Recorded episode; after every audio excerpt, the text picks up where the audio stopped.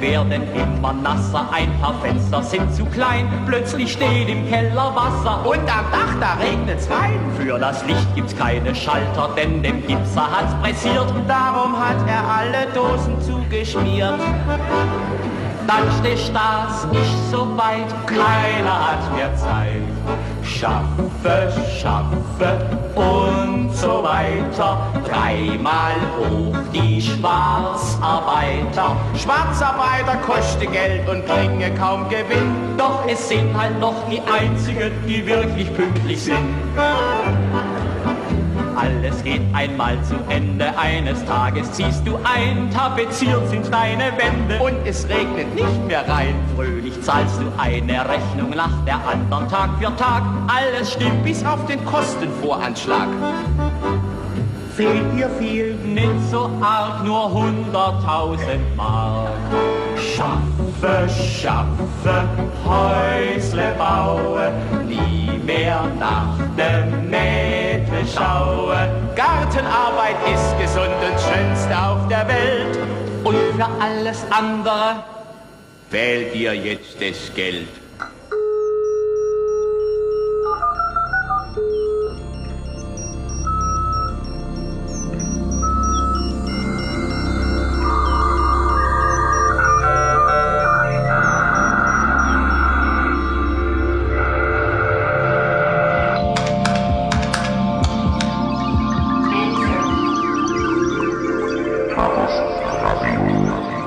Hallo, hier ist Chaos Radio Express, Ausgabe Nummer 180.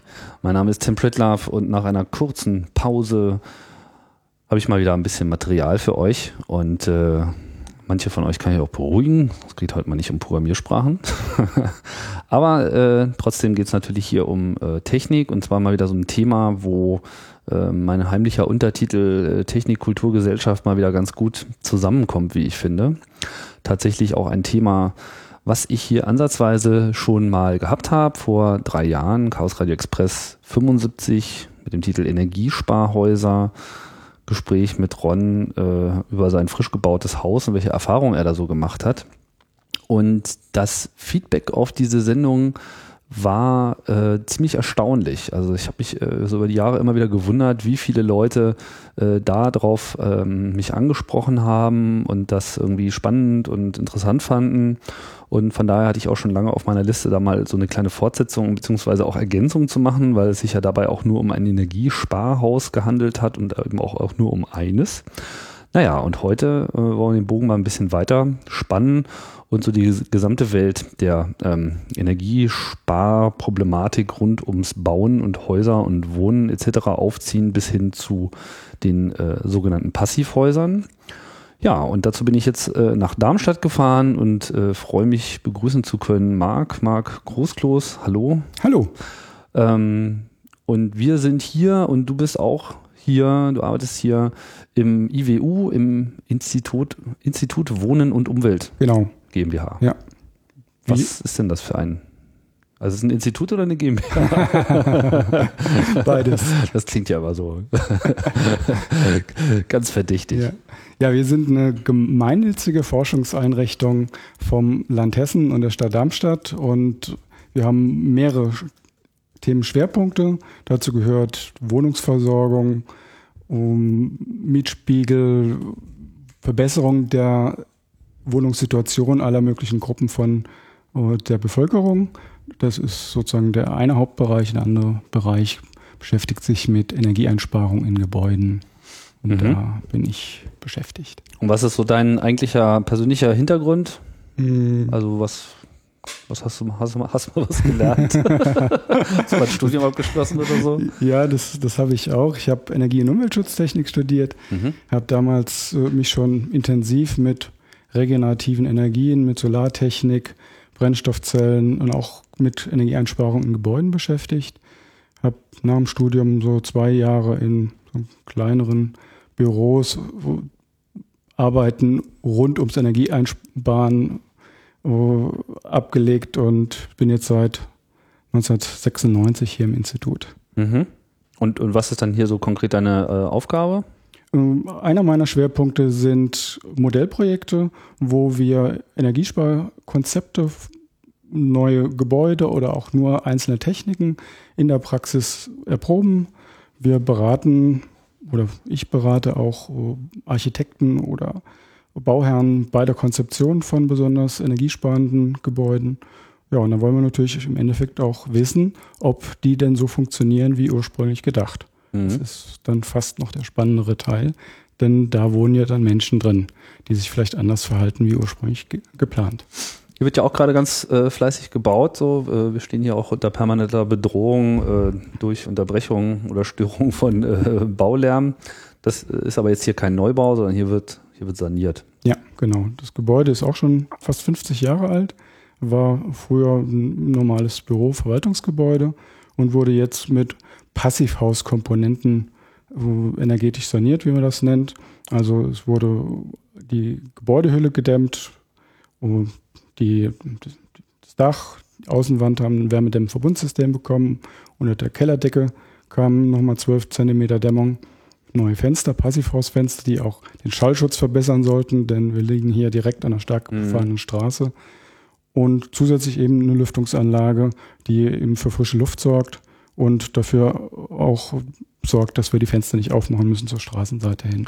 Also kein komplettes Passivhaus, aber sozusagen so Sanierung äh, mit Best-Effort-Ansatz. Äh, genau, der Ansatz bei diesen Sanierungen mit Passivhauskomponenten ist ein Heizwärmebedarf von 25 Kilowattstunden pro Quadratmeter und Jahr zu erreichen. Ein Passivhaus im Neubaustandard wären 15 Kilowattstunden und erreicht haben wir hier diese 15 Kilowattstunden fast. Also mhm. wir liegen zwischen 16 und 17. Also schon erstaunlich guter Wert. Aber ja, be bevor wir so mal, mal so konkret auf äh, sowas eingehen, meine, äh, wie weit kann man denn so, wie weit muss man denn so in die Geschichte äh, zurückblicken, wenn man so den, äh, die Anstrengung, Energie zu sparen, äh, also wo, wo kann man denn so die ersten Bewegungen sehen, dass, mhm. Dass über sich, man überhaupt über sowas Gedanken gemacht mhm. hat? Also bekannt sind ja die Hypokaustenheizungen von den Römern, die im Prinzip zweischalige Wände hatten. Hypokausten. Hy Hypokausten. Hypokausten. Ja, wo warme Luft durch die Wand geleitet wurde, um Gebäude zu erwärmen. Das haben sie natürlich am liebsten bei ihren Bädern genutzt, aber auch bei etwas vornehmeren Gebäuden. Das waren aber nicht die ersten. Man hat nördlich von Frankfurt in der Wetterau eine Siedlung ausgegraben, ich glaube, das war die Zeit vor den Kelten noch, vor drei, dreieinhalbtausend Jahren haben die gelebt. Und aufgrund von Pfostenlöchern in der Erde konnte man rekonstruieren, wie die Außenwände damals aufgebaut waren. Mhm. Und man hat natürlich keine konkreten Reste gefunden, aber es zeigte sich, dass die Außenwände im Prinzip zweischalig waren, also Holzpfosten, dazwischen waren dann verschiedene uh, Materialien eingebracht, die auch eine Dämmwirkung haben. Und es gibt eine Rekonstruktion dieser, uh, dieser Wand. Und wenn man mal ausrechnet, was für einen Wärmeverlust diese Wand hat, die, da sind zum Beispiel so ungefähr 10 cm Stroh drin gewesen. Und dieser, dieser U-Wert, wie man das heutzutage äh, ausdrückt, der liegt ungefähr in der gleichen Ordnung wie das, was vor 15 Jahren mit der Wärmeschutzverordnung als gesetzlicher Mindeststandard in Deutschland eingeführt wurde. Ach, U-Wert. Ja. Wofür steht denn das U? Das äh, ist der, ähm, Transmission, äh, das der Wärmedurchgangskoeffizient der Wand. Und das wird eben auf. U? U. Man hat einfach irgendeinen Buchstaben genommen, der dort noch frei war. Genau. Und das ist eben okay. eine Kenngröße für den Wärmeverlust äh, eines Quadratmeters Wand mhm. oder Bauteils pro äh, Grad Kelvin Temperaturdifferenz. Das heißt, die Kelten haben schon nach der Wärmeschutzverordnung gebaut? Nee, sie haben wahrscheinlich aber eher intuitiv äh, festgestellt, wenn ich da ein bisschen mehr Stroh reinmache und sozusagen mehr dämme, dann ist es im Winter wärmer. Brauche ich weniger Holz zu sammeln, habe ich was gewonnen. Braucht man weniger Energie, um es warm zu kriegen? Genau, ja. Pfiffig. Mhm. Und, und die, äh, die Römer äh, haben es gleich für ihren Luxus missbraucht genau. und dann äh, die Sauna äh, entsprechend Richtig. ausgerüstet. Die haben ja dann auch nicht nur für ihre Schiffe, sondern auch eben für ihren Wohlstand halb Afrika und, oder halb Nordafrika abgeholzt. Und äh, irgendwann hatten die da ein Problem, weil, weil es eben auch keine Bäume mehr gab. Keine Bäume mehr gab, genau. Aha. Aha. Und danach lässt sich das ein bisschen schwieriger nachvollziehen. Also im Mittelalter um, war Holz eigentlich meistens das große Problem. Es wurde ja auch zum Beispiel für Bergwerke in großen Mengen dann verfeuert. Und von daher haben die Leute einfach anders gelebt als wahrscheinlich ein Großteil der reicheren Römer und auf jeden Fall auch anders gelebt, als wir es heutzutage tun. Also es gibt auch Untersuchungen in einem Freilichtmuseum, ich glaube in Kloppenburg, da hat man mal so ein Scheunenhaus beheizt, so wie es vor ein paar hundert Jahren auch genutzt wurde. Und man hat festgestellt, dass die Raumtemperatur da nur so 4, 5 Grad über der Außentemperatur lag. Hm.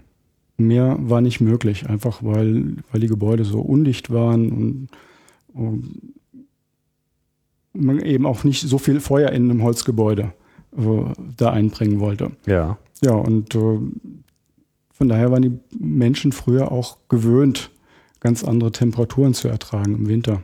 Das heißt, hätte man aber dann schon so gebaut wie die Kelten, hätte das schon besser ausgesehen.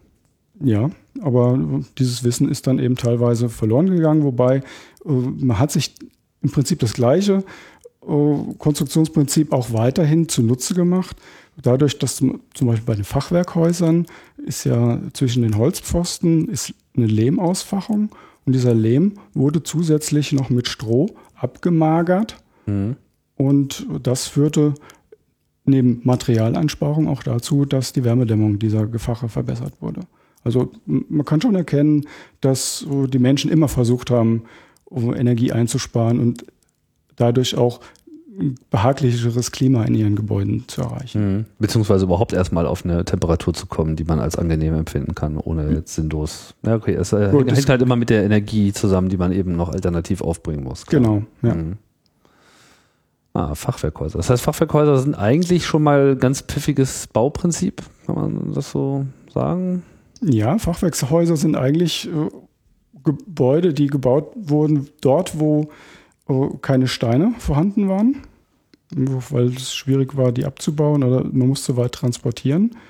Und man brauchte natürlich die großen Stämme, um jetzt die, die Holzkonstruktion zu errichten, aber der Rest, den konnte man dann meistens mit regionalen Materialien auch decken. Und ja, wie gesagt, wenn, wenn man da nicht zu viel, aber ausreichend Stroh zugemischt hat, dann wurde es auch nicht so kalt im Gebäude. Hm.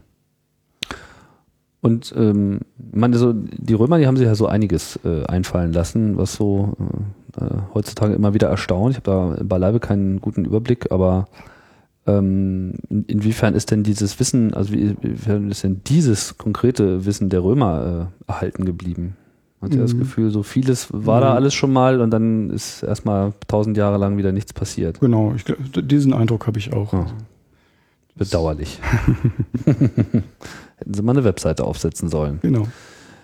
Ja, und gut, jetzt, jetzt ist es ja so, irgendwann, äh, ich weiß nicht, kann man das irgendwie so konkret datieren, also zumindest so Anfang des äh, 20. Jahrhunderts, das ging genau genommen schon im 19. Jahrhundert los, also irgendwann hatte man so ein bisschen den Bogen raus, äh, wie man so größere Energiemengen urbar machen konnte. Entweder mhm. indem man halt gnadenlos abgeholzt hat und äh, gib ihm, bis äh, nichts mehr zu holen war. Ähm, aber dann halt so mit so Energiesteigerung wie Kohle natürlich schon seit langem, aber dann irgendwann natürlich auch so die Ausbeutung äh, des Öls. Da hatte man wieder äh, so ein Reservoir, mhm. äh, was irgendwie unendlich zu sein schien und äh, man hat irgendwie so ein bisschen quasi die Wärme auf dem anderen Weg erzeugt. Man hat mhm. einfach mehr Energie genommen, weil war ja genug da. Genau, und das kam noch gleichzeitig dieses Wachstum dazu. Ende des 19. Jahrhunderts sind ja die, die Städte überall in Deutschland oder zumindest mal eigentlich überall in Europa deutlich gewachsen. Es gab eben diese Kohle hauptsächlich als Heizmaterial und auch durch dieses schnelle Wachstum hat man jetzt da weniger drauf geachtet, auch die Gebäude so zu bauen, dass sie wenig Energie verbrauchen.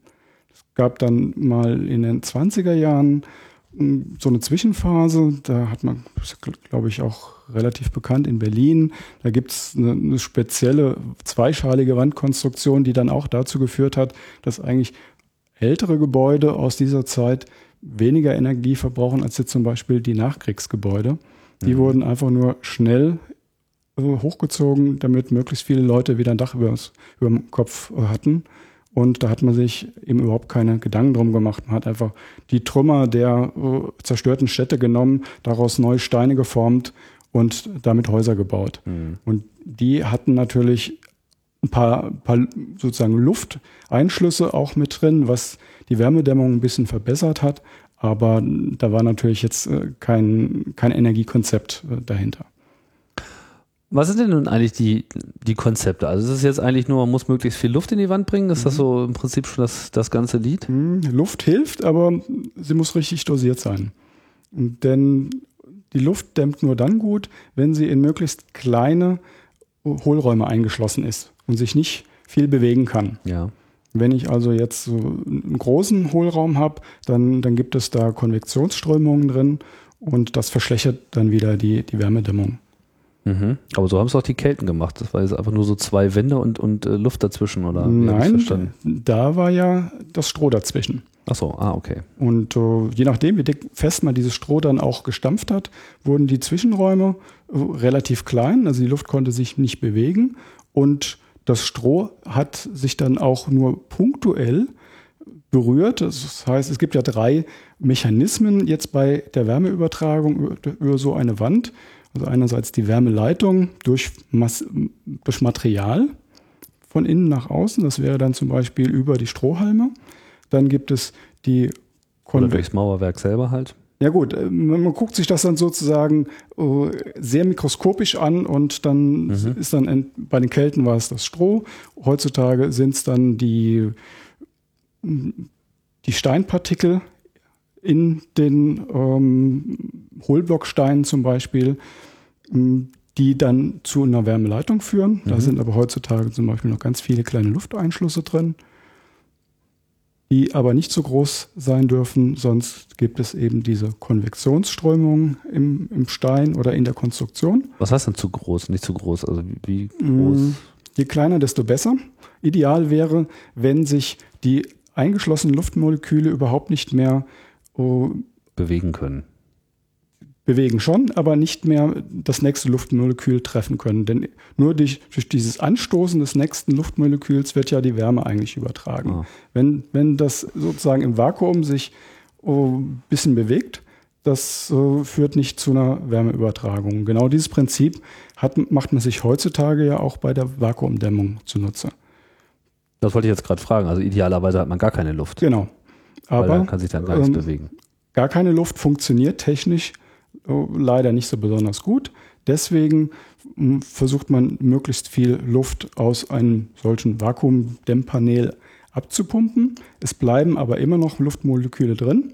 Die sind in ganz kleinen Hohlräumen eingeschlossen und die Hohlräume sind idealerweise so klein, dass eben das Luftmolekül nicht das nächste findet um durch Stöße dann Wärmeenergie austauschen zu können. Also das ist ja schon sehr klein. Da, ja. reden wir ja schon so ein bisschen mehr so von so, so Mauerschaum eigentlich. Mm, das auf mich. Wir reden hier eigentlich schon vom Mikrometer, vielleicht auch im Nanometerbereich. Ah. Also das heißt, der ideale Baustoff ist sozusagen, sieht aus wie ein Steinblock, ist aber, ist aber, zur Hälfte Luft und die Hälfte ist aber so verteilt, dass man gar nicht merkt, dass da irgendwo Lufteinschlüsse sind. Genau. Das Sieht aus wie ein massiver Block. Ja. Um, wie baut man denn sowas? Vakuumdämmung ist da sicherlich sozusagen die, die Hightech-Variante. Klassisch jetzt bei, bei modernen Gebäuden, wenn man eine, eine Außendämmung aufbringt aus Polystyrol oder einem anderen Kunstharzschaum, da wird Luft in möglichst kleine Partikel eingeschlossen, so dass sie eben sich nicht äh, be bewegen kann. Mhm. Und äh, wenn eben diese Zellen, in denen die Luft eingeschlossen ist, äh, wenn die zusammengebacken werden, zu zum Beispiel so einem Dämmblock, dann kann man das relativ gut handhaben. Man hat also viel eingeschlossene Luft mit wenig Material außenrum. Weil diese Zellen, die haben nur ganz dünne Wände. Aber jetzt mal, mal bei diesen Mauersteinen. Bei Mau Mauersteinen das ist ja, ist ja jetzt kein Vakuum im eigentlichen Sinne. Nee, äh, Vakuum gibt es auch nur bei den eigentlichen Vakuumisolationspaneelen. Ich meine jetzt diese normalen Mauersteine, Ja. die sozusagen dieses ideale Verhältnis zwischen Stein und Luft äh, haben. Hm? Wie stellt man das her? Also ich meine, Da wird dann zum Beispiel ein Material zugegeben, das beim Brennen des Steins sich auflöst. Es wandelt sich in Gas um ah, und dadurch entstehen kleine Poren. mhm. Und diese Poren werden dann beim Erkalten des Steins sozusagen fest eingefroren. das heißt, das Gas verbleibt eigentlich oder Genau, ja. wandelt sich das Ja. in irgendwas anderes um? Dann? Nee, das, das, das können im Prinzip Partikel sein, die dann einfach verbrennen. Mhm. Und bei, bei einer Verbrennung entsteht einfach Gas. Und dieses Gas kann aber nicht entweichen, sondern es bildet kleine Bläschen dann Das ist aber dem keine. Luft, sondern das ist irgendwas. Was ja, ist da, da ist schon äh, überwiegend, äh, irgendwas Ungiftiges. ja, Okay. Ja. Nicht, dass man auf so einen Stein draufhaut und dann fängt er an zu explodieren oder so. habe ich nicht erlebt. Okay. Muss ja an alles denken. Ja. Okay, gut. Ähm, aber das ist, um nochmal so auf die Ausgangsfrage zurückzukommen, das ist eigentlich so ein bisschen jetzt erstmal so die Kernschlussfolgerung äh, aus der Materialforschung und Energieforschung, dass wenn man eine, eine, äh, ja, so eine Ummantelung eines Wohnbereiches oder Arbeitsbereiches baut, ein Haus, dass man eben zusieht, dass der, die eigentliche Trennwand nach außen möglichst viel Luft enthält, aber diese wiederum so klein wie irgendwie möglich, damit sie zwar isoliert, aber eben in keiner Form zu irgendeinem Wärmeaustausch beiträgt. Mhm. Es muss nicht unbedingt Luft sein. Es gibt auch Materialien, die um, andere Gase enthalten, Kohlendioxid zum Beispiel. Um, Oder es gibt eben auch Konzepte, wo man massive Materialien äh, nimmt, zum Beispiel in Ziegel, und in Hohlräume dazwischen packt man dann aber wieder andere Dämmstoffe rein. Wie zum Beispiel Stroh. Dann sind wir bei den Kälten. Strohhäuser gibt es auch. Da, da nimmt man allerdings dann üblicherweise 50, 60 Zentimeter dicke Strohballen. Mhm. Die sind allerdings eher ein bisschen exotisch, aber ist auch eine interessante Technik. Kann man machen, nimmt aber wiederum viel Platz ein. Genau. Ja. Ähm, seit wann, ja, ich meine, gut, also 50er, 60er Jahre, klar, gerade in Deutschland, Wiederaufbau, da gab es irgendwie ein anderes Thema. Wann ist denn so dieses, wann kann man, kann man, kann man irgendwie festmachen, woran sich so eine äh, Energierevolution dann äh, entwickelt hat? Hm? War das jetzt schon hier Ölkrise in den 70ern? Ja, genau. Also Ja. in den 70ern hat man angefangen, sich da nochmal verstärkt Gedanken drum zu machen, wie man denn den Energieverbrauch reduzieren könnte. Und man kann auch sehen, da gab es eine ganze Reihe von Forschungsprojekten, wo dann auch von, von Seiten der Regierung die Entwicklung von neuen Techniken äh, gefördert wurde. Da gab es zum Beispiel in Aachen das Philips Experimentierhaus. Das war freistehendes Einfamilienhaus. Da hat niemand drin gewohnt. Das war nach dem damaligen Stand der Technik relativ fortschrittlich, was Isolation angeht. Sie hatten, glaube ich, auch eine Lüftungsanlage drin und haben dann aber simuliert, wie sich denn die Menschen da drin verhalten. Also hat gingen Glühlampen an, um jetzt die Situation darzustellen, dass jetzt jemand ins Wohnzimmer kommt und dort oh, Fernseh guckt zum Beispiel. Mhm.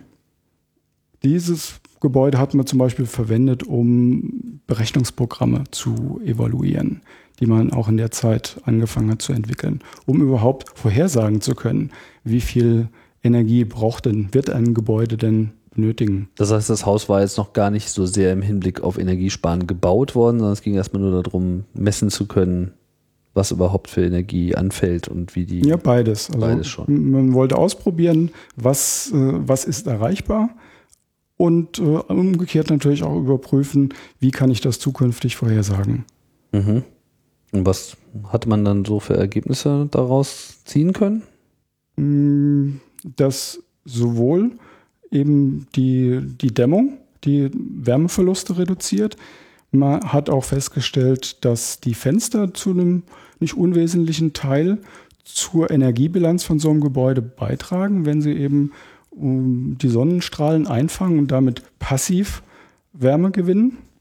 Und das war auch wahrscheinlich ein sehr früher Versuch in einem Wohngebäude in Deutschland, eben eine mechanische Lüftungsanlage zu integrieren, so dass man den Luftaustausch äh, nicht unkontrolliert über entweder über Undichtigkeiten oder über offene Fenster herstellt, sondern man kann vorher festlegen, ich möchte jetzt zum Beispiel pro Stunde die Luft hier ein halbmal austauschen. Also alle zwei Stunden ist das Luftvolumen dieses Raumes komplett erneuert.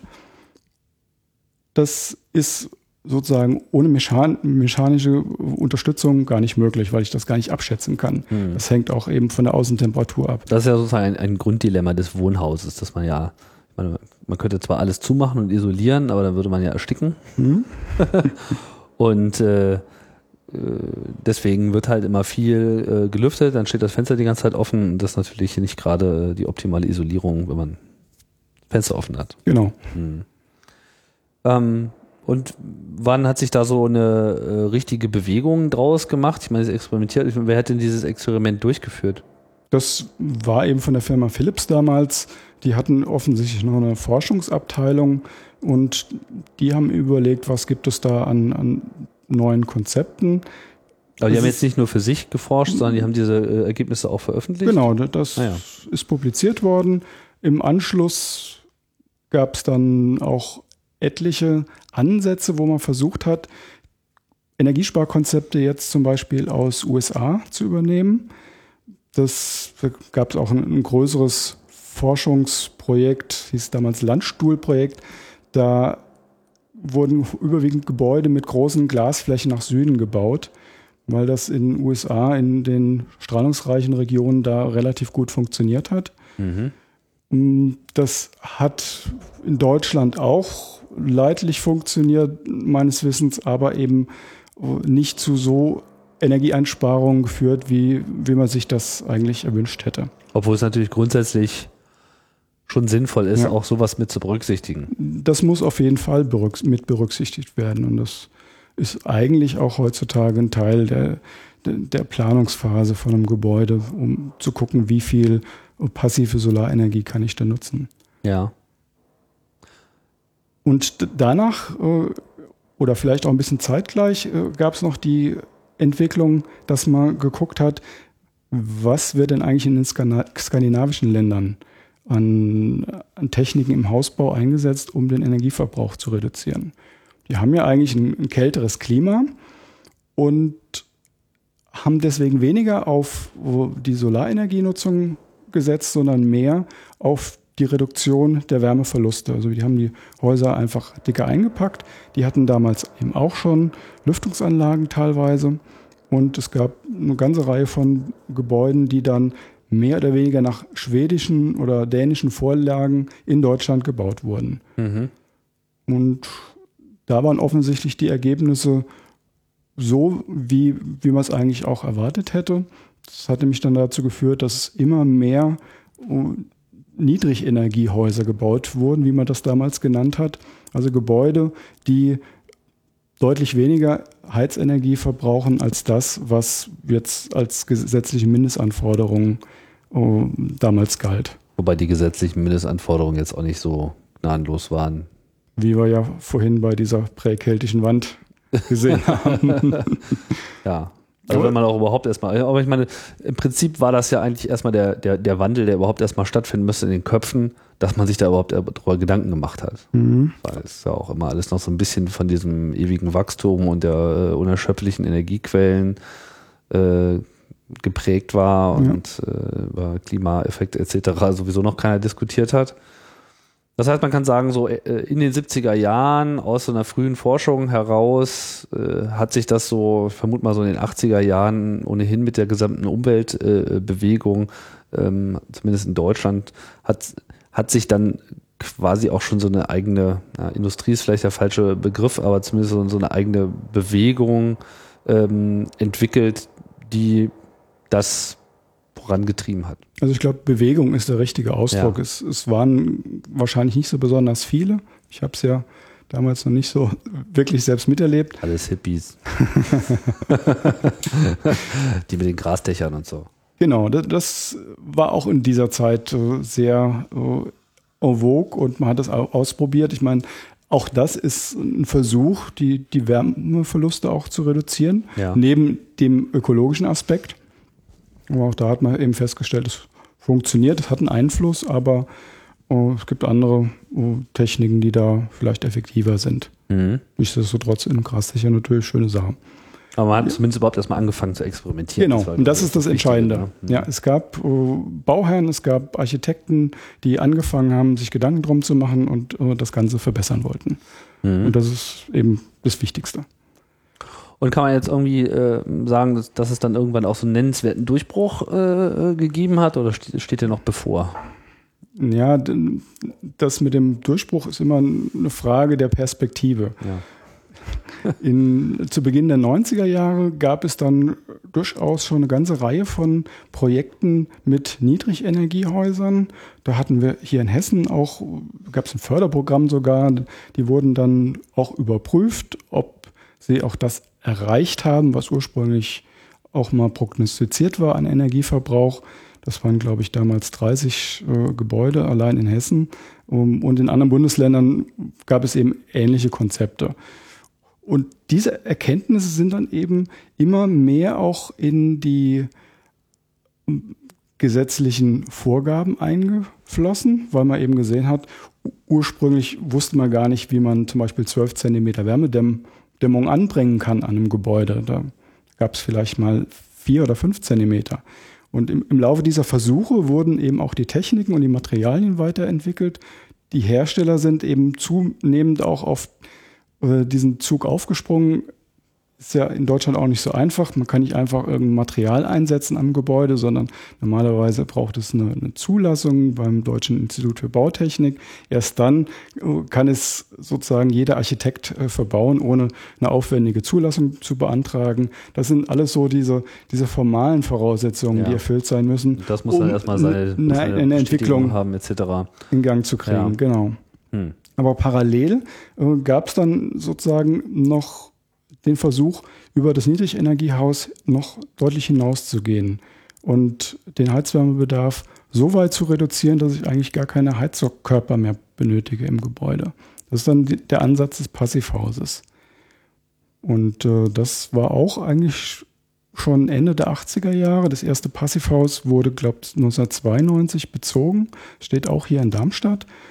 Und äh, der Wolfgang Feist, der das damals entwickelt hat, der hat aufbauend auf Erfahrungen aus, aus Skandinavien versucht, alle Einflussfaktoren auf den Heizwärmebedarf eines Gebäudes äh, so zu optimieren, dass man eben den, die Heizwärme, die immer noch benötigt wird, über die Zuluft äh, zuführen kann. Also diese Gebäude haben auf jeden Fall eine Lüftungsanlage mit Wärmerückgewinnung, um auch die Lüftungswärmeverluste zu reduzieren, hatten wir ja vorhin schon mal. Und wenn der Heizwärmebedarf niedrig genug ist, dann ist es auch möglich, über die Zuluft zu beheizen. Und das war so, so ein bisschen der Ansatz auch für den Namen Passivhaus. Also man braucht kein aktives Heizsystem. Beheizt werden sie trotzdem noch, aber die, der Energieverbrauch dieser Gebäude ist zum, liegt zum Beispiel jetzt nur noch bei ungefähr einem Zehntel dessen, was äh, Gebäude im normalen Bestand haben. Also eine sehr, sehr hohe Reduktion des Heizwärmebedarfs. Also kurz gesagt, äh, Niedrigenergiehäuser war überhaupt erstmal, äh, wir, wir, kümmern uns überhaupt erstmal äh, darum, dass irgendwas besser wird. Und äh, es waren wahrscheinlich dann erstmal so die wichtigen Maßnahmen, dass man äh, Doppelfenster nimmt, wo dann auch nochmal so eine Luftschicht zwischen zwei Scheiben ist, dass da eben nicht so viel Wärme äh, entweichen kann oder vielleicht sogar drei Scheiben. Ich weiß nicht, was so der Stand der Dinge ist. Was, mhm. was ist so das, was, was baut man so ein für Fenster in solche Häuser? Also eine Klopper, oder? Bei bei Niedrigenergiehäusern können Zweifachverglasungen also mit zwei Scheiben, die, die reichen da üblicherweise noch aus. Äh, Passivhäuser brauchen eine Dreifachverglasung und auch dann in speziellen Fensterrahmen, die auch nochmal extra gedämmt sind. Mhm. Es hat sich aber auch gezeigt, dass die, die Preise der, der Fenster durch die höheren Absatzzahlen deutlich gesunken sind. Natürlich ist ein dreifach verglastes Fenster immer noch teurer als ein zweifach verglastes, weil einfach auch mehr Material verbaut wird. Aber da sind die Preise sehr nach unten gegangen, so dass äh, heute auch viele Renovierungen mit Dreifachverglasungen schon durchgeführt werden. Hm. Ja, ich habe äh, hab so im Ohr noch, dass ähm, so der einfache Weg mit, ich halt, habe jetzt ein Haus mit einer schlechten Energiebilanz, jetzt baue ich mir mal tolle Fenster ein, da dann zwar tatsächlich erstmal die äh, Heizkosten ges äh, gesenkt hat, aber dann äh, andere Probleme kamen, weil äh, auf einmal nicht die, ich weiß nicht, die Feuchtigkeit, glaube ich, nicht äh, richtig entweichen konnte und dann mhm. hat man Probleme mit dem Mauerwerk bekommen und Schwämme und keine Ahnung, was sich dann alles da äh, abgesetzt hat. Das ist schon so einfach ist es nicht, ja, dass man jetzt einfach nur die Fenster austauscht und dann ist es besser. Genau, also man muss sich das schon genau überlegen. Denn physikalisch ist es so, gerade jetzt früher bei den Einfachverglasungen war die, die Fensterscheibe im Prinzip ein Kondensator. Die, die komplette Feuchtigkeit des Raumes ist an der Einfachverglasung auskondensiert und meistens hat, hat man unten noch so, so eine Rinne gehabt, wo dann eben das ganze Kondenswasser sich gesammelt hat mhm. und dann ist man irgendwie einmal am Tag mit dem Lappen vorbeigegangen und hat das trocken gewischt. Das mhm. war sozusagen die Trocknung des Raumes. Mhm. Wenn das fällt dann einfach weg. Wenn ich jetzt natürlich ein, ein gutes äh, Fenster habe, dann kondensiert da keine Feuchtigkeit mehr aus. Zusätzlich kommt dazu, dass das Fenster auch dichter ist, hat äh, Gummidichtungen, um eben den ungewollten Luftaustausch zu reduzieren. Und die Konsequenz ist natürlich, wenn ich ein Fenster austausche, aber an der Wand nichts ändere, also die nicht dämme, dann ist die Wand in der Folge dann kälter als äh, das Fenster. Und dann meist, kondensiert es an der Wand. Und meistens äh, treten diese Probleme jetzt noch nicht mal an der normalen glatten Außenwand auf, sondern in der Fensterleibung. Also da muss man zum Beispiel aufpassen, dass man. Leibung ist das, was das Fenster hält. Oder? Genau, das ist sozusagen hm. der Wandanteil innen oder außen, der da eben noch ähm, vor oder hinter dem Fenster ist. Und das muss auf jeden Fall, wenn, wenn ich eine Außendämmung aufbringe, auch uh, mit gedämmt werden, sonst uh, ist es bauphysikalisch, kann es einfach problematisch sein.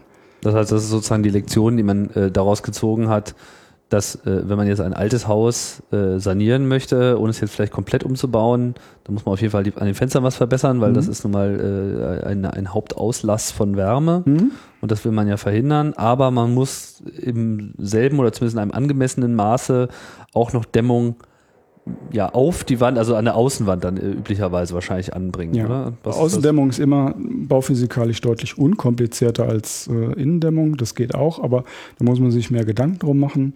Außendämmung, äh, jetzt im Fall vom Fensteraustausch wäre wirklich die Frage, dass man sich überlegt, was mache ich da an der Fensterleibung. Es muss nicht unbedingt äh, eine Dämmung da sein, nur dann muss ich wirklich bewusst kontinuierlich auch über das Fenster lüften. Oder ich baue gleich eine Lüftungsanlage ein. Vielleicht einfach nur eine Abluftanlage. Das kann das auch sehr gut äh, dann beheben und hat zusätzlich noch den Nebeneffekt, dass man einfach auch eine bessere Raumluft hat. Mhm. Also man hat sozusagen zwei, zwei, mindestens zwei kritische äh, Komponenten, nämlich äh, man hat die Feuchtigkeit und man hat die Frischluft. So, die mhm. muss sicher, also beides muss, es muss sichergestellt sein, dass es trocken genug ist, ja, mhm. aber auch nicht zu trocken vielleicht und äh, man will ja auch noch atmen, also äh, braucht man irgendwie Frischluft und das steht ja beides jetzt äh, erstmal so dieser Idee der Dämmung entgegen. Das heißt. Nein. Nicht?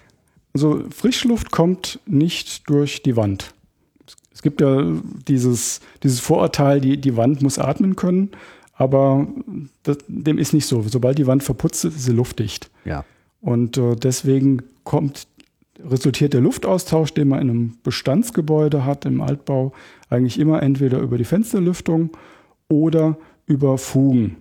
Und diese Lüftung über die Fugen, die hängt entscheidend davon ab, wie, äh, wie kalt es draußen ist. Wenn es eben draußen kälter ist als drin, gibt es da einen, einen thermischen Antrieb und deswegen zieht es dann eben auch im Winter. Mhm. Und oh, der Wind spielt natürlich eine wichtige Rolle. Wenn, wenn der Wind stark äh, weht, dann, dann habe ich auch einen höheren Luftaustausch über diese Fugen.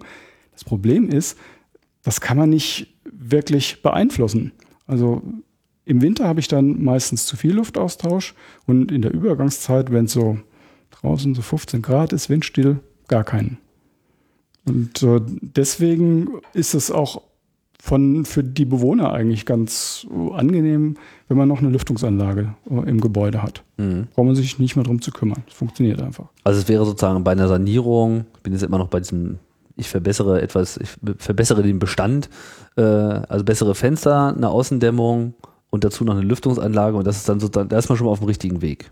Das ist schon mal so die, ja, das, das Wesentliche, woran man denken muss. Das sind zumindest mal die, die Haupt Quellen über oder die Hauptverlustzweige jetzt von Wärme. Und wenn man dann noch die oberste Geschossdecke oder das Dach dämmt, das kommt dann so ein bisschen aufs Gebäude an, ob das einfach oder aufwendig ist. Und unter der Kellerdecke, dann ist man schon fast fertig. Ja, genau. Oben und unten gibt es ja auch. Ja. Aber vielleicht ähm, gehen wir mal weg von diesem äh, Sanieren, was, was nicht so toll war und äh, schauen wir doch mal, was äh, wenn man jetzt so den, wenn man jetzt die Wahl hat, ja, also man will jetzt ein Haus bauen, das soll ja vorkommen, so, und man hat äh, den Wunsch, da möglichst wenig äh, Langzeitgeld drin zu versenken, also abgesehen von den Baukosten äh, natürlich, äh, will man jetzt nicht auch unabhängiger sein von äh, den Energiekosten. Also das ist ja ein Argument. Das andere mhm. ist natürlich weniger Energie verbrauchen, macht gutes Karma. Aber äh, am Ende entscheidet ja auch nicht selten einfach nur der, der Geldbeutel. Wenn man jetzt so ein, so ein Passivhaus ähm, from scratch neu äh, erdenkt, mhm. was gehört dazu? Was, was braucht man? Äh, wie, wie geht man da ran? Also wird sowas hier auch gemacht oder wird hier nur, also wird hier, werden hier komplette Häuser wir, wir, planen keine Häuser, aber wir beraten eben Architekten. Okay. also ihr steht hier die ganze Zeit in Verbindung auch genau. mit solchen Architekten, die dann ja. Fragen haben etc. Genau. Oder auch und, neue Ideen. Ja. Und ich denke mal, der, der Ansatz, äh, wie man ein Passivhaus plant, ist jetzt nicht groß anders als beim konventionellen Gebäude. Da steht erstmal das Raumkonzept im Vordergrund. Was brauche ich an, an Fläche? Welche Nutzung möchte ich da drin unterbringen? Und dann sollte man sich natürlich schon auch Gedanken drum machen, wie, wie erreiche ich jetzt meine Wärmedämmung? Ich kann natürlich genauso vorgehen, wie ich beim Altbau vorgehen würde. Ich habe eine ganz normale Wand, die diese statischen Lasten aufnimmt und die dämme ich dann von außen. Mhm. Das wird häufig gemacht, führt natürlich dazu, dass ich unter Umständen mehr Kosten habe. Also wenn ich mehr Dämmung aufbringe, ist es natürlich auch teurer, aber äh, es gibt auch die Variante, dass ich versuche, Konstruktionen zu entwickeln, die schon auf dieses Passivhaus hin optimiert sind. Das sind, ist oft bei, bei Holzhäusern so. Da habe ich dann eben eine, eine Außenwandkonstruktion, die die Statik trägt und gleichzeitig ist äh, in dieser Ebene auch schon Dämmung vorhanden. Dann, um die Wärmebrücken zu reduzieren, wird dann noch eine Außendämmung zum Beispiel aufgebracht. Aber dadurch habe ich einen deutlich schlankeren Wandaufbau und eben nicht mehrere Funktionen in dieser Außenwand hintereinander geschaltet, sondern ich habe es ein bisschen kombiniert. Mhm.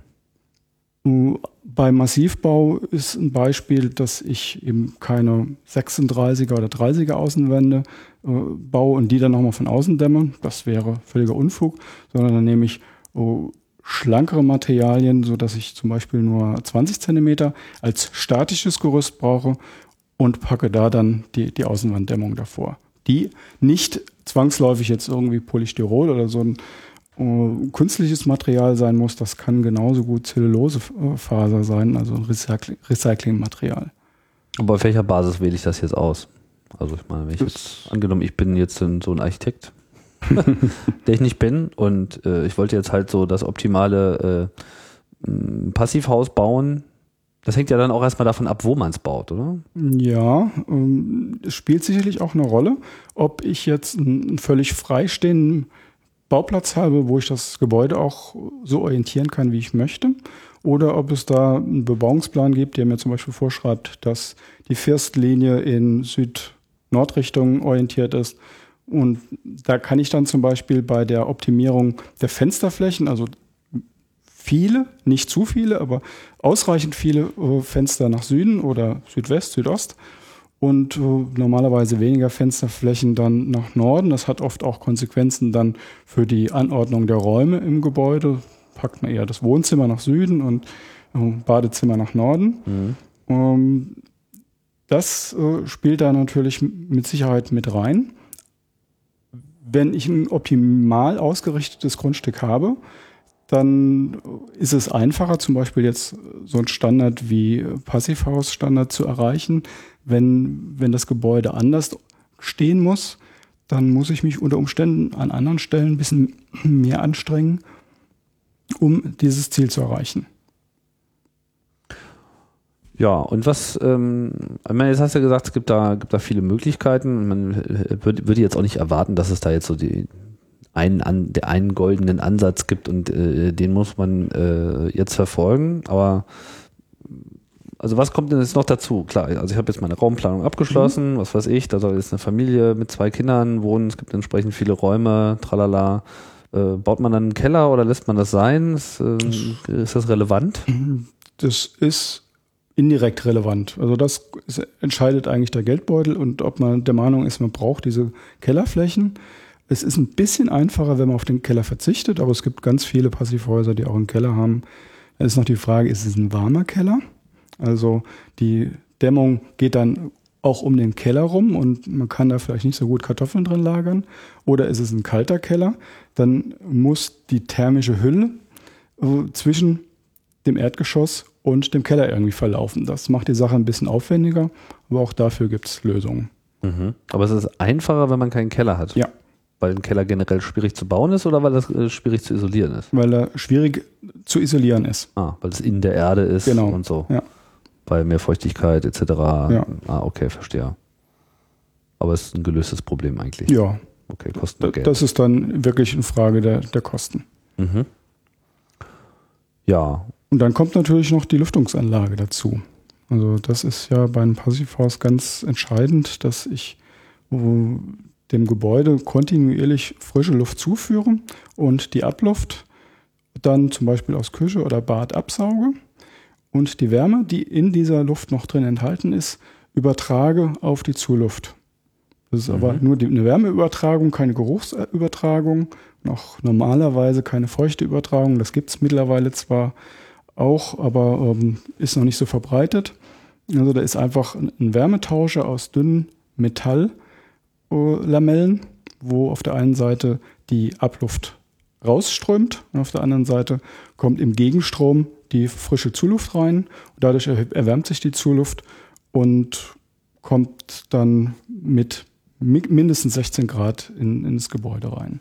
Das heißt, man hat ähm, ne, also ist die ganze Zeit eine, eine, Pumpe eigentlich am, am Arbeiten. Nee, das, das war jetzt einfach nur zwei kleine Ventilatoren, die Luft. Okay, äh, wollte ich auch sagen. Genau. Also, also ein Gebläse, was äh, mhm. sozusagen Luft von außen ansaugt. Genau. Und schickt sie durch diese Stahlrippen durch, die quasi erwärmt werden von der Luft, die nach außen geschickt wird. Exakt. Also die verbrauchte Luft geht permanent raus, aber auf dem Weg nach draußen lässt sie quasi die Wärme drin. Richtig. Und also wie viel wie viel Prozent dieser Wärme kann man an der Stelle entnehmen, dieser Luft? Also schafft man mhm. das? Äh, das schafft man natürlich also, nicht. Die kommen ja nicht mit 0 Kelvin da raus, genau. aber äh, was also, hat man da für Wirkungsgrade und wie groß muss man sich diesen Apparat mhm. vorstellen? Also für ein Passivhaus sollte das Gerät eine Rückwärmezahl haben, also einen Wirkungsgrad im Prinzip von 80 Prozent. Es gibt Geräte, die erreichen Werte deutlich über 90 Prozent, die sind dann größer, denn dieser Wirkungsgrad hat auch was mit der Wärmetauscherfläche zu tun. Und wenn dieser Wärmetauscher größer wird, dann kann ich auch einen größeren Wirkungsgrad erreichen.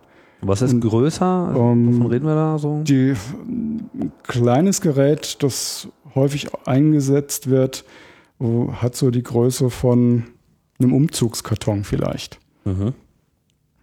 Okay, und, das ist ja noch relativ kompakt. Ja, genau. Und das geht aber schon dann bis zu naja, bis zu einer Höhe von einem Meter und einer Breite von 50, 60 Zentimeter bei den großen, guten Geräten, die dann eben auch öfters in Gebäuden eingesetzt werden, wo genügend Platz ist. Und wenn es eng ist, dann, werden eben eher die kom kompakten verwendet. Das ist eine reine Preisfrage oder hat das auch was mit der Luftmenge zu tun, die da äh, getauscht werden muss?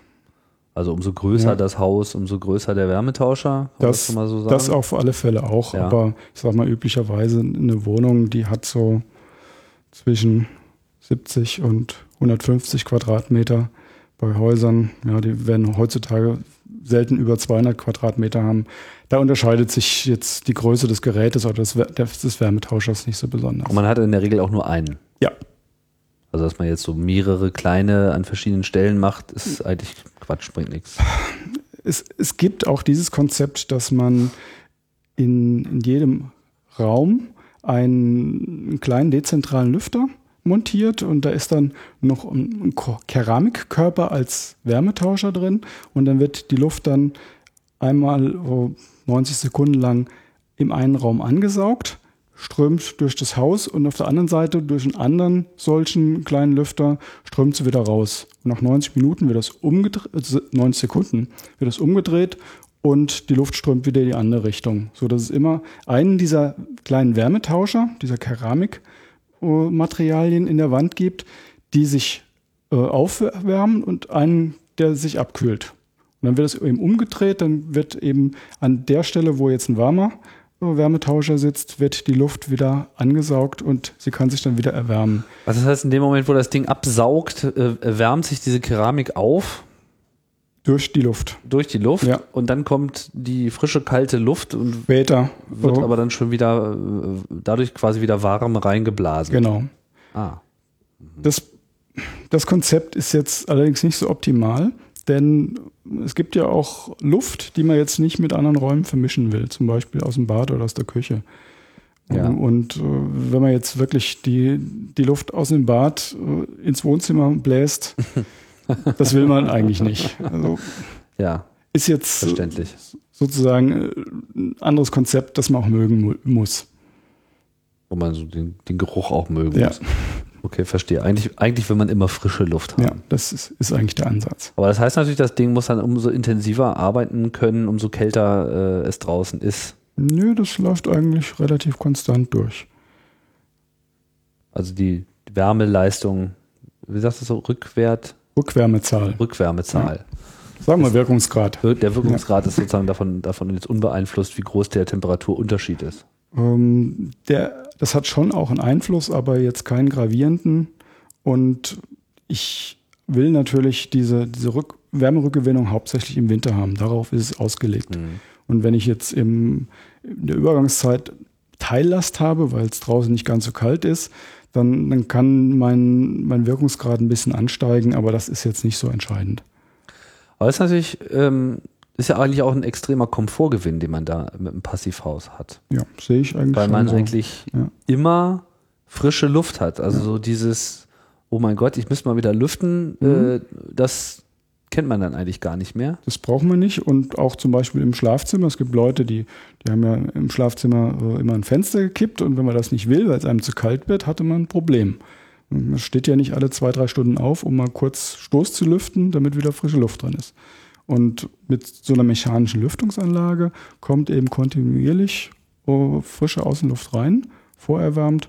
Und das ist auch ein Komfortgewinn. Das ist, muss man sozusagen zusätzlich zur Energieeinsparung auch mit anrechnen. Ja, ist auch mehr, mehr so Staubfreiheit. Ja, Oder ist das jetzt schon zu viel erwartet? nee, also diese Lüftungsanlagen haben zusätzliche Filter, die eben den, den, die Außenluft reinigen. Und da gibt es unterschiedliche Filterqualitäten. Und das geht schon bis hin zu Pollenfiltern, die auch für Allergiker dann die Luft angenehmer machen im Gebäude. Naja, das ist natürlich auch noch so ein Aspekt. Ne? Ja. Nicht, dass man sich jetzt so gerade das Heuschnupfenproblem dann Mhm. auch noch hinein importiert. Auf Genau, im- Gegenteil, Basis, ne? ja. Okay, das heißt, es ist sogar besser als das normale Lüften, weil man eigentlich die ganze Zeit nur gefilterte Luft äh, atmet. Ja. Man schön isoliert von, von, vom Rest der Welt. Und dann auch noch schön warm. Okay.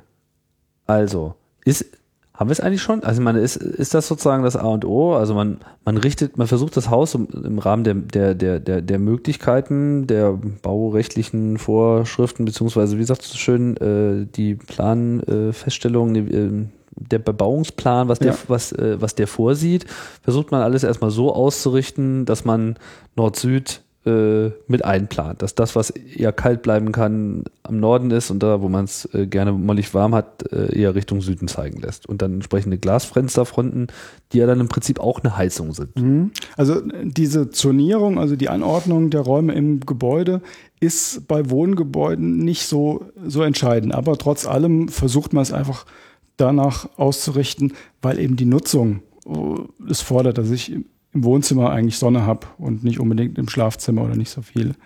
Also energetisch ist das jetzt nicht so das Entscheidende. Mm, Aber was ist denn, wenn man, ich meine, man hat vielleicht meistens das Problem, dass man es gerne wärmer hätte.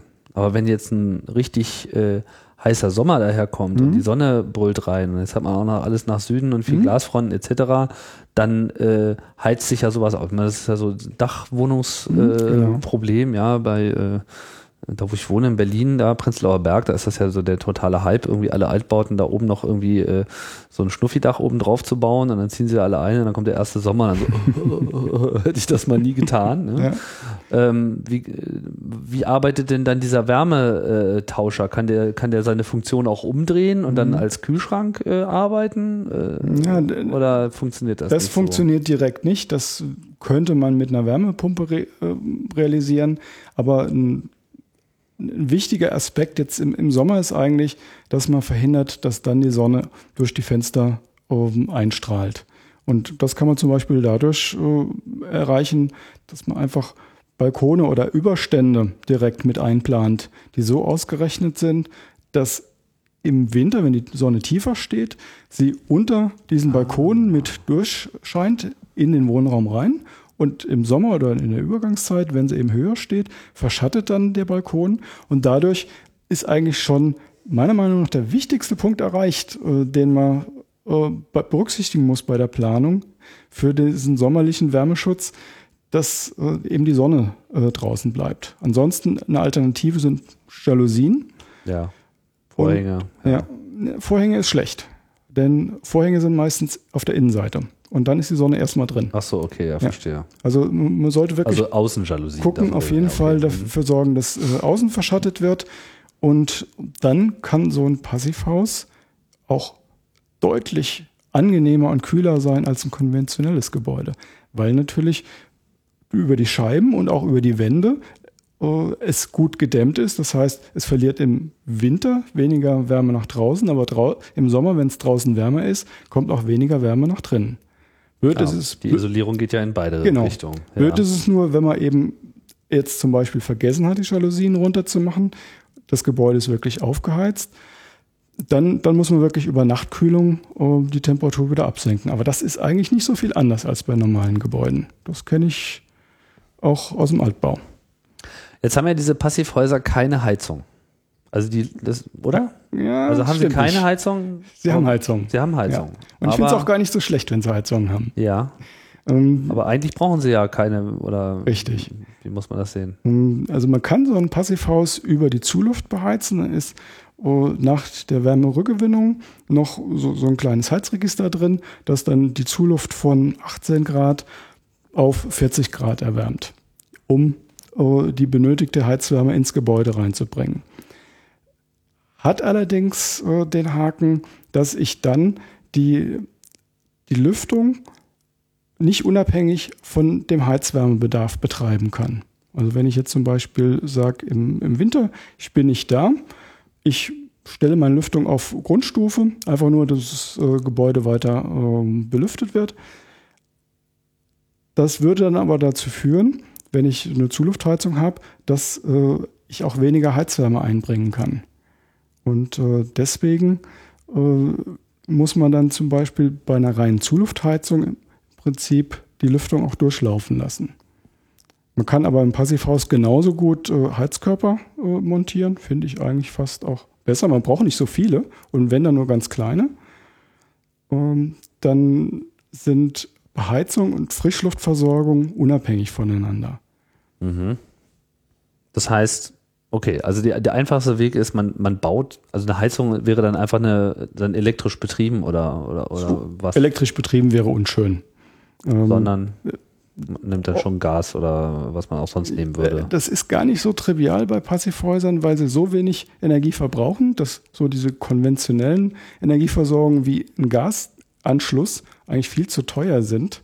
Äh, Allein der Anschluss, äh, die Anschlusskosten und die monatliche Grundgebühr von so einem Gasanschluss ist mehr, das, mehr als das, was man an Heizwärmebedarf hat. Ah. Ähm, Also man braucht da wirklich ganz kleine. Wenn man jetzt nicht explizit Gas haben will, Ja. um damit zu kochen zum Genau, Beispiel. ja. Also man braucht da ganz kleine Heizleistungen und jetzt so bei Einfamilienhäusern wird oft ein Wärmepumpen-Kompaktaggregat verwendet.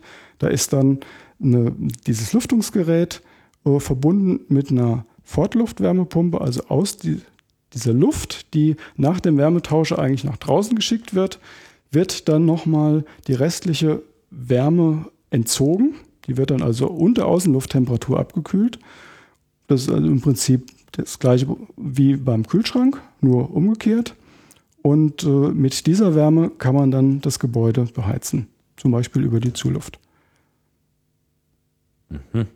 Also, man, aber dann heizt man doch immer noch nur mit der äh, Energie, die schon drin ist im Haus. Richtig. Man muss Man- ja erstmal irgendwie reinkommen. Ich meine, was ist, wenn ich jetzt, wenn das Haus kalt ist? Ja. So, sagen wir mal, es ist Winter Mhm. und äh, alles wurde ausgeschaltet, nochmal Fenster aufgemacht und jetzt habe ich da irgendwie meine gediegenen 0 Grad im Haus. Mhm. So.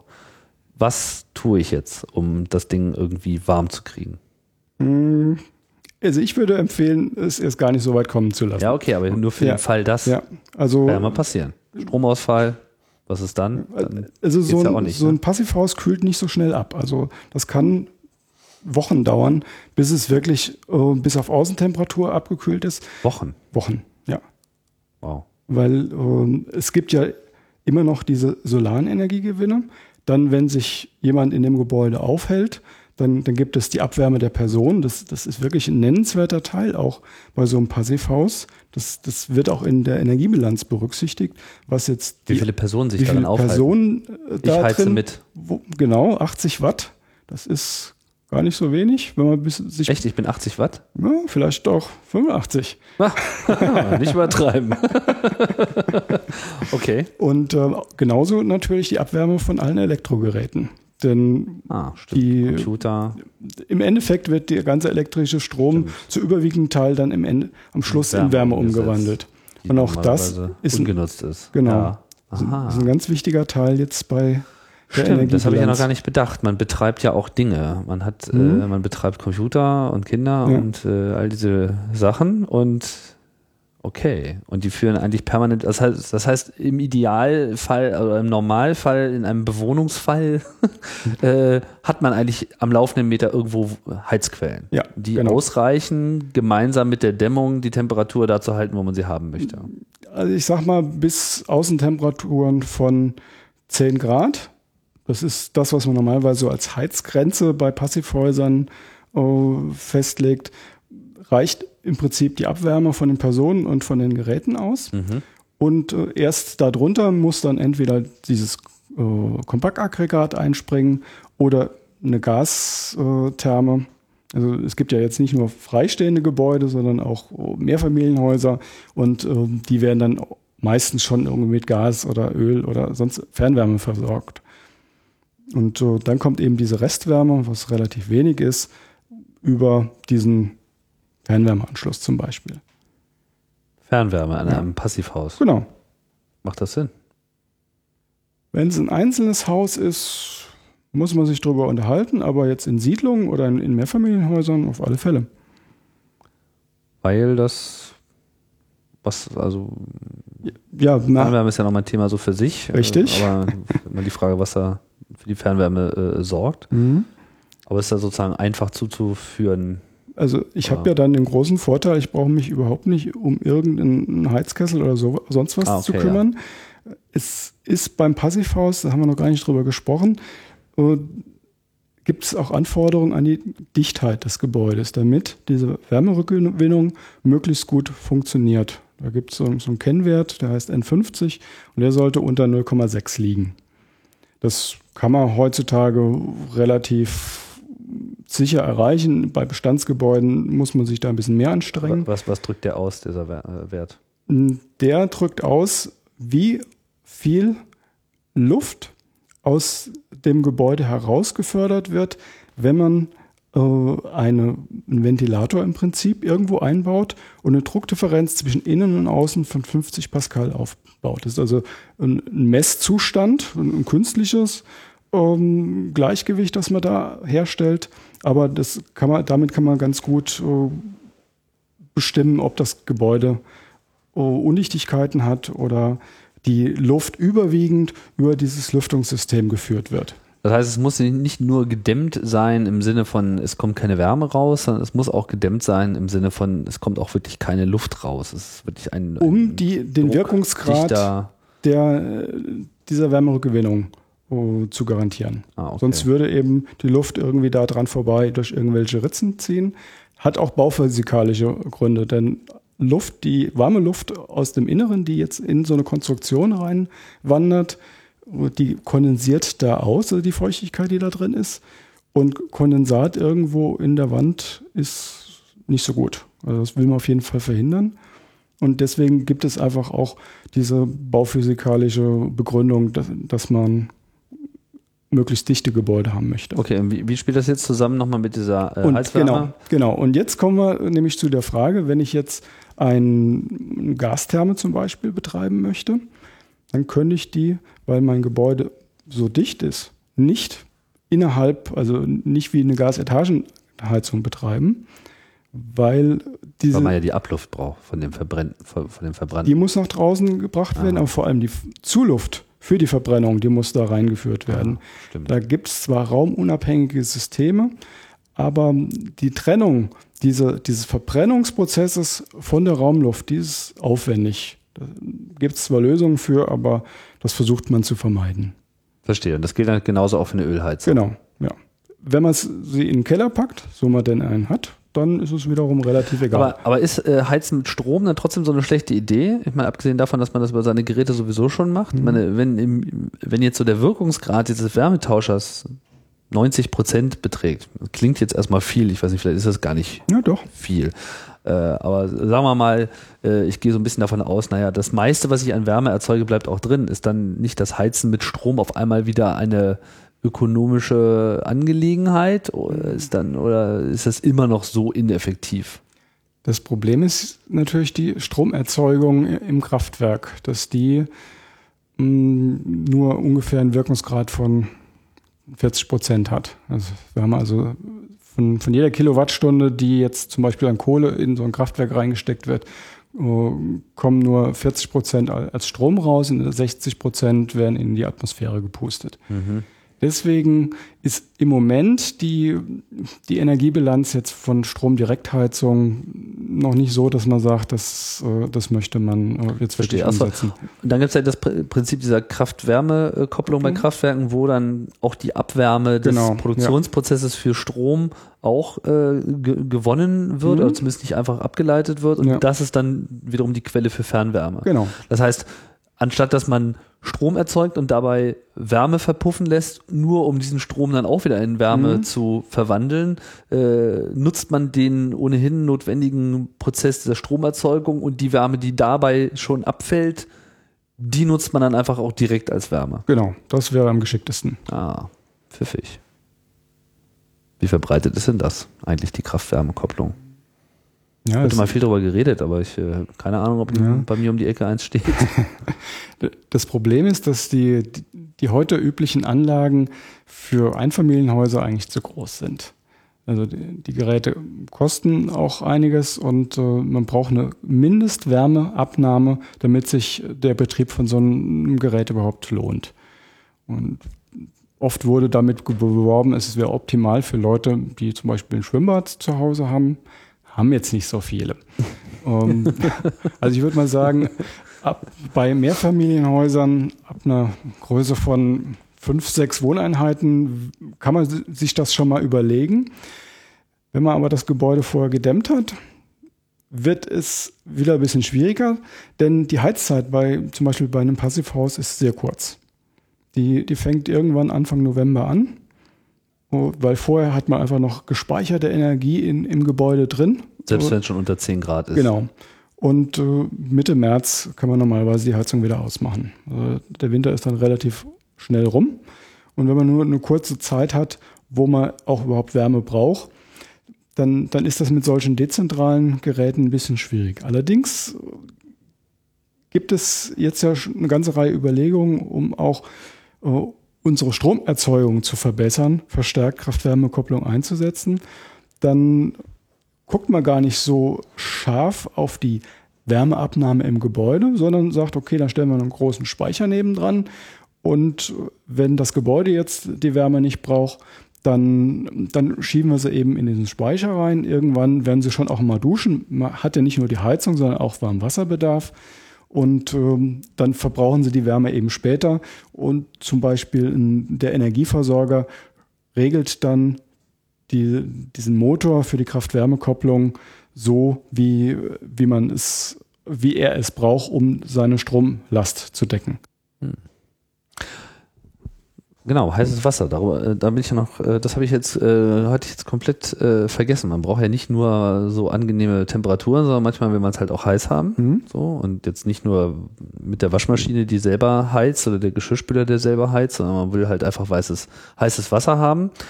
Ähm, mir ist jetzt noch nicht so ganz klar geworden, was jetzt sozusagen die optimale Heizung ist. Also angenommen, ich habe keine ähm, äh, Fernwärme. Mhm. Also einfach irgendwo steht, wo es, wo das nicht gibt. So, und Öl- und Gasheizung, also Verbrennungsheizung, äh, will ich nicht haben, weil das eine komplizierte Konstruktion ist und überhaupt ist es blöd, weil man braucht die so wenig, dass es Quatsch ist und überhaupt äh, will man das ja eh alle. Das ist ja eigentlich der Grund, warum man das alles ne, mhm. baut, dass man das eben nicht mehr hat. Äh, dann gibt's noch diese super äh, Temperaturextraktoren, die dann aus dieser schon Wärme gekoppelten äh, Luft äh, nochmal das letzte rausholen. Mhm reicht denn das jetzt, dass ich äh, meinen zusätzlichen Heizbedarf im Winter äh, damit schon decke oder gibt es jetzt noch irgendeine andere Wärmequelle oder muss man dann auf Strom äh, gehen, um wie noch warm genug zu sein? Also grundsätzlich jetzt für so ein, so ein Einfamilienhäuschen reicht die Restwärme, die in der Fortluft drin ist, die ich über ein Kompaktaggregat, also eine Wärmepumpe, da nochmal rausziehe, aus zur Beheizung. Von heißem Wasser oder ähm, von der Wohnung? Ähm, zur Beheizung der Wohnung. Und wenn es jetzt äh, eben nicht die volle Heizleistung benötigt wird, wird eben auch das Warmwasser erwärmt. Aber genau wenn es jetzt draußen kalt ist, reicht es eben nicht aus. Und da wird üblicherweise sozusagen um, der, der einfachste Weg begangen, beschritten und dann gibt es eben nochmal ein elektrisches Heizregister für die Warmwasserbereitung. Also ich würde eigentlich sagen, man sollte auf jeden Fall so ein Kompaktaggregat mit einer thermischen Solaranlage kombinieren. So dass es der Einsatz von diesem elektrischen Heizstab zur Warmwasserbereitung, wenn eben die, die Wärmepumpe das alleine nicht schafft, auf sehr kurze Zeiten begrenzt wird. Aber da gibt es eine ganze Menge von Systemen und die funktionieren eigentlich auch ganz gut. Ich meine, ist ja okay, wenn es jetzt wirklich nur darum geht, dass man jetzt mal schnell heißes Wasser braucht, dann nimmt man halt Elektro, weil das mhm. ist halt irgendwie nur ein sehr geringer Gesamtanteil so genau. an dem Jahresanteil, also so für die Peaks äh, ja. nimmt man äh, nimmt man dann einfach Elektro. Aber man könnte auch einfach die nicht genutzte Zusatzwärme speichern, um permanent heißes Wasser vorzuhalten. In so einem Boiler mhm. dann oder wie? Ja, das kommt eben ein bisschen drauf an, wie hoch der Warmwasserbedarf ist. Wenn man warmes Wasser über längere Zeit speichern will, müssen die Speicher schon verdammt groß werden. Ja. Und dadurch braucht man mehr Volumen auch. Sie verlieren auch mehr Wärme. Das ist für ein Einfamilienhaus eigentlich jetzt nicht so das Optimale. Also man versucht dann schon, die solche Langzeitspeicher in Anführungszeichen, also über mehrere Tage bis vielleicht wenige Wochen, die, die werden eigentlich nur bei großen Gebäuden oder Ko Gebäudekomplexen eingesetzt. In, in Einfamilienhäusern würde ich sagen, da hat man seinen ähm, Brauchwasserspeicher, der einerseits von der Wärmepumpe gespeist wird und andererseits äh, von der Solaranlage. Das heißt, eine Solaranlage ist nicht selten Nö. ein Teil eines Passivhauses? Das Oder fast immer? Das kann ich jetzt gar nicht sagen, wie, wie verbreitet das ist, aber das ist eine das, sinnvolle Ergänzung. Das ist sehr, sehr sinnvoll, meiner Meinung nach. Gerade mhm. in Kombination eben mit so einem Kompaktaggregat. Und zwar eine solar-thermische Anlage, also genau. wo halt explizit die Wärme direkt, äh, also wo dann Wasser durch diese äh, Sonnenpaneele durchläuft oder irgendein Transfermittel. Ich mhm. weiß nicht, was ja, das ist Wasser mit Glykol als Frost ah, ja, genau. Frostschutzmittel. Okay. Und äh, das zieht dann eben direkt die Wärme, also wird er, erhitzt durch die, die Sonne. Und wo läuft das dann hin, diese Wärme? Also das läuft dann in solche Boiler. Das ist dann ein separater Kreis. Da gibt es in diesem Warmwasserspeicher einen Wärmetauscher, der die Wärme aus dem Solarkreis auf das Trinkwasser überträgt. Und das Trinkwasser wird dann sozusagen gespeichert. Wenn ich dann meinen Warmwasserhahn aufdrehe, dann läuft das dann oben raus aus dem Speicher. Und worin wird das gespeichert? Also hat man dann wirklich das, jetzt doch so einen Boiler? Oder ja, was? also das ist dann Tank? irgendwie so ein 300-Liter-Tank ist so der Standardfall, der dann irgendwo noch äh, neben der, der Wärmepumpe zum Beispiel steht. Das heißt, mit dieser, mit dieser ganzen Technik, die man braucht, also Lüftung, klar, das sind dann erstmal so irgendwelche Rohre. Also das Haus muss so gebaut sein, dass man überall hin Frischluft bringen kann. Mhm. Also jeder Raum hat quasi einen Frischluftauslass und ein Absaugrohr. Oder? Nein, es gibt eher so ein Durchströmungskonzept. Also Schlafzimmer, Wohnzimmer, die bekommen frische Luft.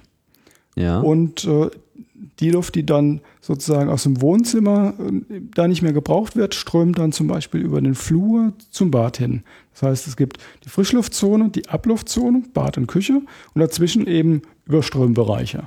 Ah. Das heißt, es gibt, sollte eigentlich immer eine gerichtete Durchströmung des Gebäudes geben, damit eben auch Gerüche aus der Küche oder aus dem Bad nicht sich verbreiten können.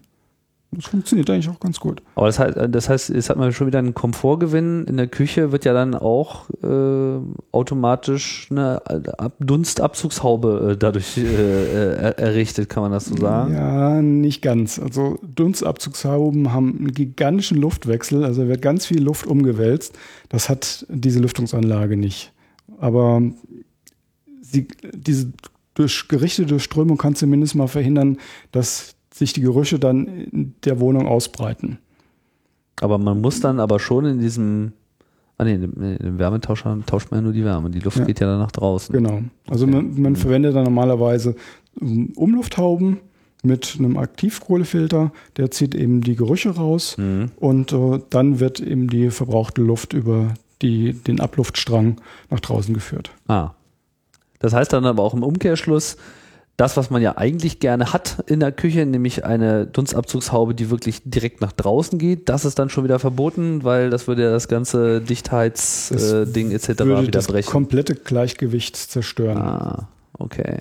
Aber an der Nicht Stelle so macht dann die Umlufthaube äh, schon auch Sinn, weil die erstmal so das Schlimmste greift. Hm? Genau. Und so ich weiß nicht, wie, wie viel Luft verlässt so das Haus so pro äh, Zeiteinheit? Mhm. Also was, was für eine Umwelt. Das, äh, das sind Menge? so je nach Hausgröße 120, 150 Kubikmeter pro Stunde. 150 Kubikmeter pro Stunde? Ja. Das ist ja schon richtig viel. Ja. Oder kommt mir das jetzt nur viel vor?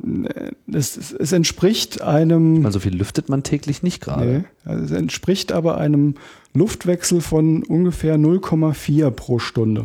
0,4 was? Äh, Prozent? 0,4-facher Luftwechsel. Das heißt, äh, ich habe ein bestimmtes Gebäudevolumen, sagen wir mal ähm, 400 Kubikmeter. Ja. Und äh, davon werden jede Stunde 40 Prozent ausgetauscht. Ah, 0,4 im Sinne von 40 Prozent. Ja. Ah. Oh. Na, das schafft so eine Dunstabzugshaube nicht, ne? Die hat eigentlich höhere Luftwechsel, aber sie zieht natürlich nur Luft ab. Die Frage ist natürlich, wo kommt die her? Da, da zieht man sich sozusagen wieder, wenn man die betreibt, durch irgendwelche Ritzen äh, kalte Außenluft in das Gebäude mit rein. Mhm. Stimmt, weil man ja auch so eine äh, Unterdrucksituation genau. äh, dadurch erzeugt ja. und dann zieht man einfach irgendwoher was. Ah ja, was ja in dem Passivhaus auch nicht so gut funktionieren mhm. würde. Okay, also ich bleib dabei. Das ist schon äh, ein Komfortgewinn, weil man eigentlich generell innerhalb von, also wenn jetzt von diesen 400 Kubikmetern Gesamtluftfläche in der Wohnung ausgeht und 150 Kubikmeter pro Stunde, kann man halt sagen, alle zweieinhalb Stunden ist, ist jedes Partikel Luft mal erneuert worden. Theoretisch ja, genau. Die Luft äh, vermischt sich natürlich auch immer wieder mit der alten, also die frische, die reinkommt. Von daher, das nennt man dann Luftaustauschwirkungsgrad. Der, der ist dann nicht ganz bei eins. Und das kommt eben auch so ein bisschen drauf an, wie die, diese gerichtete Durchströmung funktioniert. Aber wenn die perfekt funktionieren würde, dann würde es wirklich bedeuten, nach zweieinhalb Stunden. Aber so außen am Haus, Einlass und Auslass sind dann aber auch schon nochmal voneinander weit getrennt oder sollten es sein? Sollten es sein, schafft man nicht immer. Ist oft irgendwie baulich ein bisschen schwierig. Ja. Äh, es gibt noch eine Sache, die gerade bei der Verwendung von so einem Kompaktaggregat sehr hilfreich ist. Das äh, ist ein Erdreichwärmetauscher. Der, da wird eben die kalte Außenluft nicht direkt angesaugt, sondern erst in ein Rohr, das in der Erde verbuddelt ist. So 20, 40 Meter lang ist das oft auch in, in Schleifen unter der Bodenplatte. Und äh, in der Erde erwärmt sich die Luft dann. Nicht viel, aber wenn ich zum Beispiel draußen Frost habe, dann kann ich meine Luft dann zumindest mal auf 8 oder 9 Grad vorerwärmen. Oh, weil und, einfach so viel Wärme noch in dem Boden gespeichert genau. ist. Und äh, diese Klar, Wärme. durchgefrostet. Ja. Mhm. Diese Wärme führt dann eben dazu, dass eben auch dieses Kompaktaggregat besser funktioniert. Weil ansonsten, wenn ich mit, mit Frosttemperaturen in das Gerät reingehe, bleibt natürlich weniger äh, Wärme, die es dann hinten am Schluss noch äh, abpumpen kann. Wo bleibt die weniger Wärme? Hm, es wird ja ein Großteil der, der Wärme, der, der Abluft wird auf die Zuluft übertragen. Wenn ja. die Zuluft jetzt aber anstatt mit 10 Grad mit minus 10 Grad hereinkommt, mhm. dann die, die Fortluft, so nennt man das, das, was eben nach dem Wärmetauscher nach draußen geblasen wird, hat dann zum Beispiel, wenn ich außen minus 10 Grad habe, äh, habe ich eine Fortlufttemperatur von minus 5, minus 6 Grad. Da, da, steckt natürlich weniger Energie drin, die dann die Wärmepumpe noch nutzen könnte, als wenn ich mit 10 Grad ansauge. Um, die, die Wärme der Abluft wird übertragen und dann bleiben dann vielleicht noch 5 Grad übrig, die ich nach draußen blase, beziehungsweise bevor ich sie ausblase, äh, schnappt sich die, die Wärmepumpe noch den Restenergie. Also umso wärmer die, die angesaugte Frischluft ist, umso besser. Genau, desto ja. höher ist der Wirkungsgrad dieses Und das kann man dadurch machen, dass man das jetzt das Erdreich führt. Und das ist ja wahrscheinlich noch nicht mal so kompliziert, oder? Das ist nicht kompliziert. Der größte Aufwand ist eigentlich in der Bauphase, da vorher nochmal die Gräben zu ziehen um, Wie tief liegt man das dann so? Ein Meter oder was? Mm, schon eher ein Meter 50. Meter also 50 schon recht tief. Zwei Meter, genau. Ah ja. Und dann muss es so 40, 50 Meter sich äh, durch die Gegend schlängeln. Ja. Bis es auch wirklich eine Wirkung hat. Genau, richtig. Ah. Und man kann auch erkennen, dass dann so im Frühjahr, wenn die ganze oder viel der Wärme aus dem Erdreich jetzt an die Zuluft übertragen wurde, sinkt dann eben auch die, die Temperatur nach dem Erdreichwärmetauscher. Oh, das macht nichts, weil im Frühjahr wird es ja draußen wärmer. Dann, dann bin ich nicht mehr so drauf angewiesen. Und was mache ich, wenn da jetzt irgendwie so ein Kaninchen reinkrabbelt und äh, meine Zuluft äh, verstopft? Dann äh, habe ich aber ein Problem. Das sollte man verhindern vorher. Ja, wie verhindert man das denn? ja, da, das ist auch ein Sicherheitsproblem. Da, da wär, ja, das kommt drauf an, ob es das eigene Kaninchen ist oder äh, ein fremdes. Nee, also da sollte man, da sind immer spezielle Hauben und Gitter davor. Man möchte ja auch verhindern, dass jetzt die, die Luft zum Beispiel sehr viel Staub hat, wenn man das direkt über Erdreich ansaugt. Man hat einen Garten außenrum, der dann ja kein Grün hat. Das, das wäre zum Beispiel eine schlechte Stelle zum Ansaugen. Also, das heißt, man führt es eigentlich auch wieder hoch. Man man kann, sollte es hochführen, macht man aber nicht. Dann hat man nämlich im Garten irgendwie so eine zwei Meter hohe Säule. Das sieht nicht immer schön aus. Kann man doch am Haus auch entlang wieder hochführen, wie so eine Regenrinne, oder nicht? Ja, also je nachdem, wie man äh, diesen Wärmetauscher in der Erde unterkriegt, kann man das am Haus machen. Äh, oft versucht man es aber, ich sag mal, ein bisschen weg vom Haus äh, zu platzieren. Das kommt eben darauf an, wie man den Wärmetauscher verlegen kann. Und äh, dann muss man sich was überlegen. Deswegen kommt dann eine, eine Haube drauf mit einem, einem, Gitter, dass eben äh, das Kaninchen nicht reinkommt. Aber das ist ja gegebenenfalls die, eben noch ein zusätzlicher Filter. Die einzige Quelle der Frischluft für das gesamte Haus, die dann aber auch strategisch überall verteilt wird.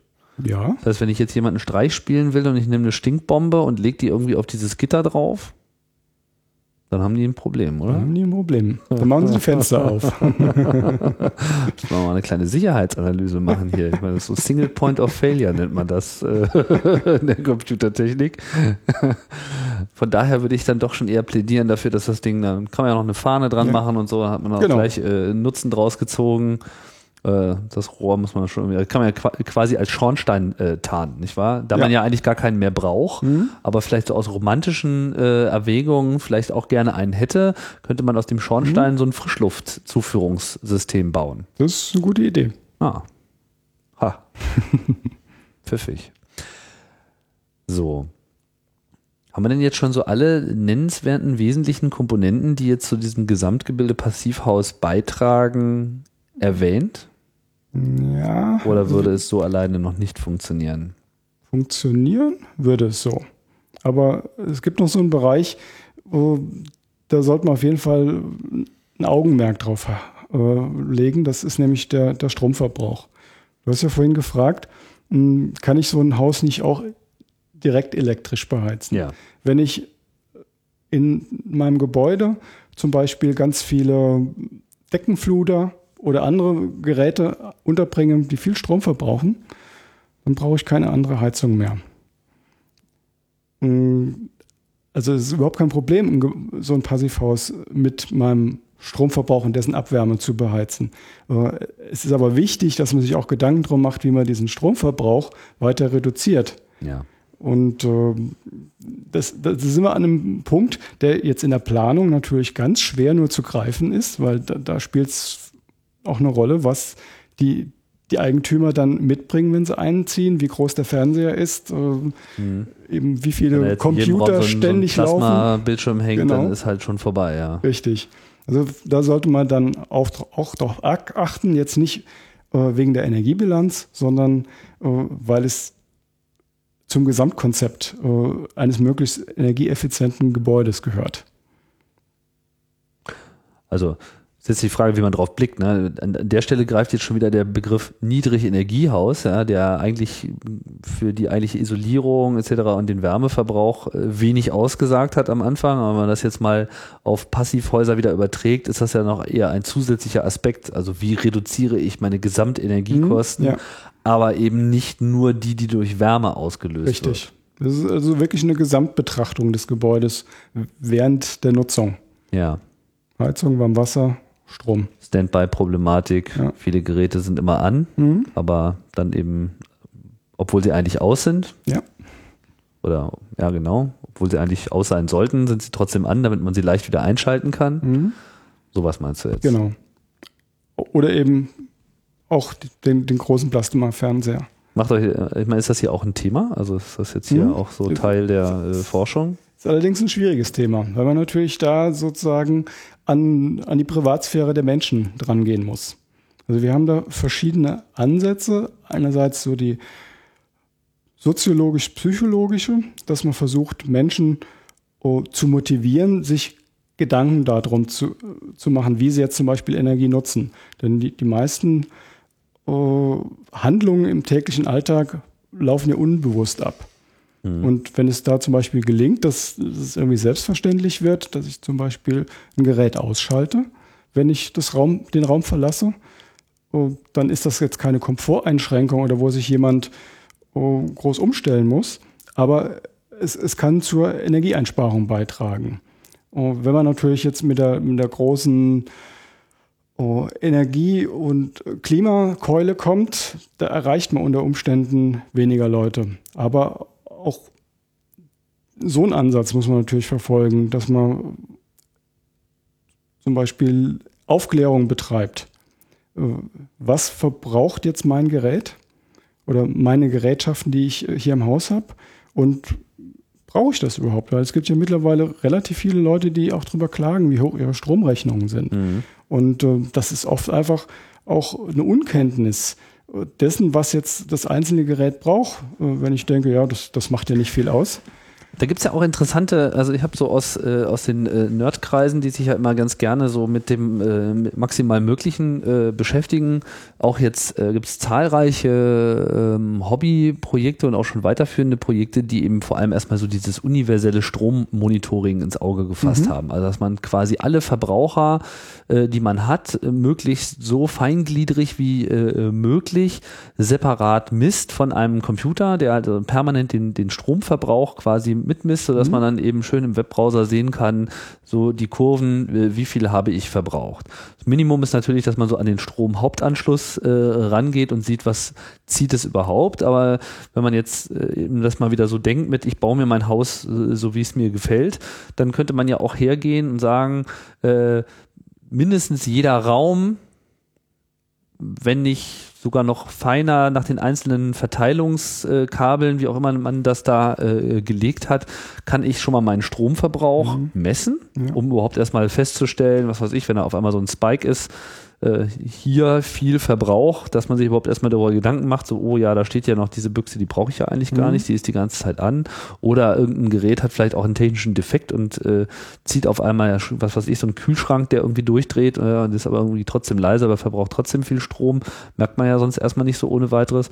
Das wäre, glaube ich, schon mal so ein äh, Ansatz. Bis hin zu äh, so einer äh, privaten Vollüberwachung, äh, dass man jetzt sein ganzes Haus mit Bewegungsmeldern äh, voll macht und äh, das Ganze mit einer entsprechenden Elektronik koppelt und sagt, äh, ja, wenn ich jetzt in dem Raum so und so lange nicht gewesen bin, dann macht das Licht äh, aus, beziehungsweise hier habe ich jetzt eine äh, mehrere Stromwege, äh, was weiß ich, ich habe so eine Steckdosenleiste in der Wand, aber wo man normalerweise nur zwei Steckdosen hätte, hat man dann vielleicht fünf, äh, wo man dann unterschiedliche Kategorien von Stromverbrauchern macht. So ein, hier sch- schließe ich alles an, äh, was ich automatisch abschalten kann jederzeit, was weiß ich, Stehlampen oder sowas.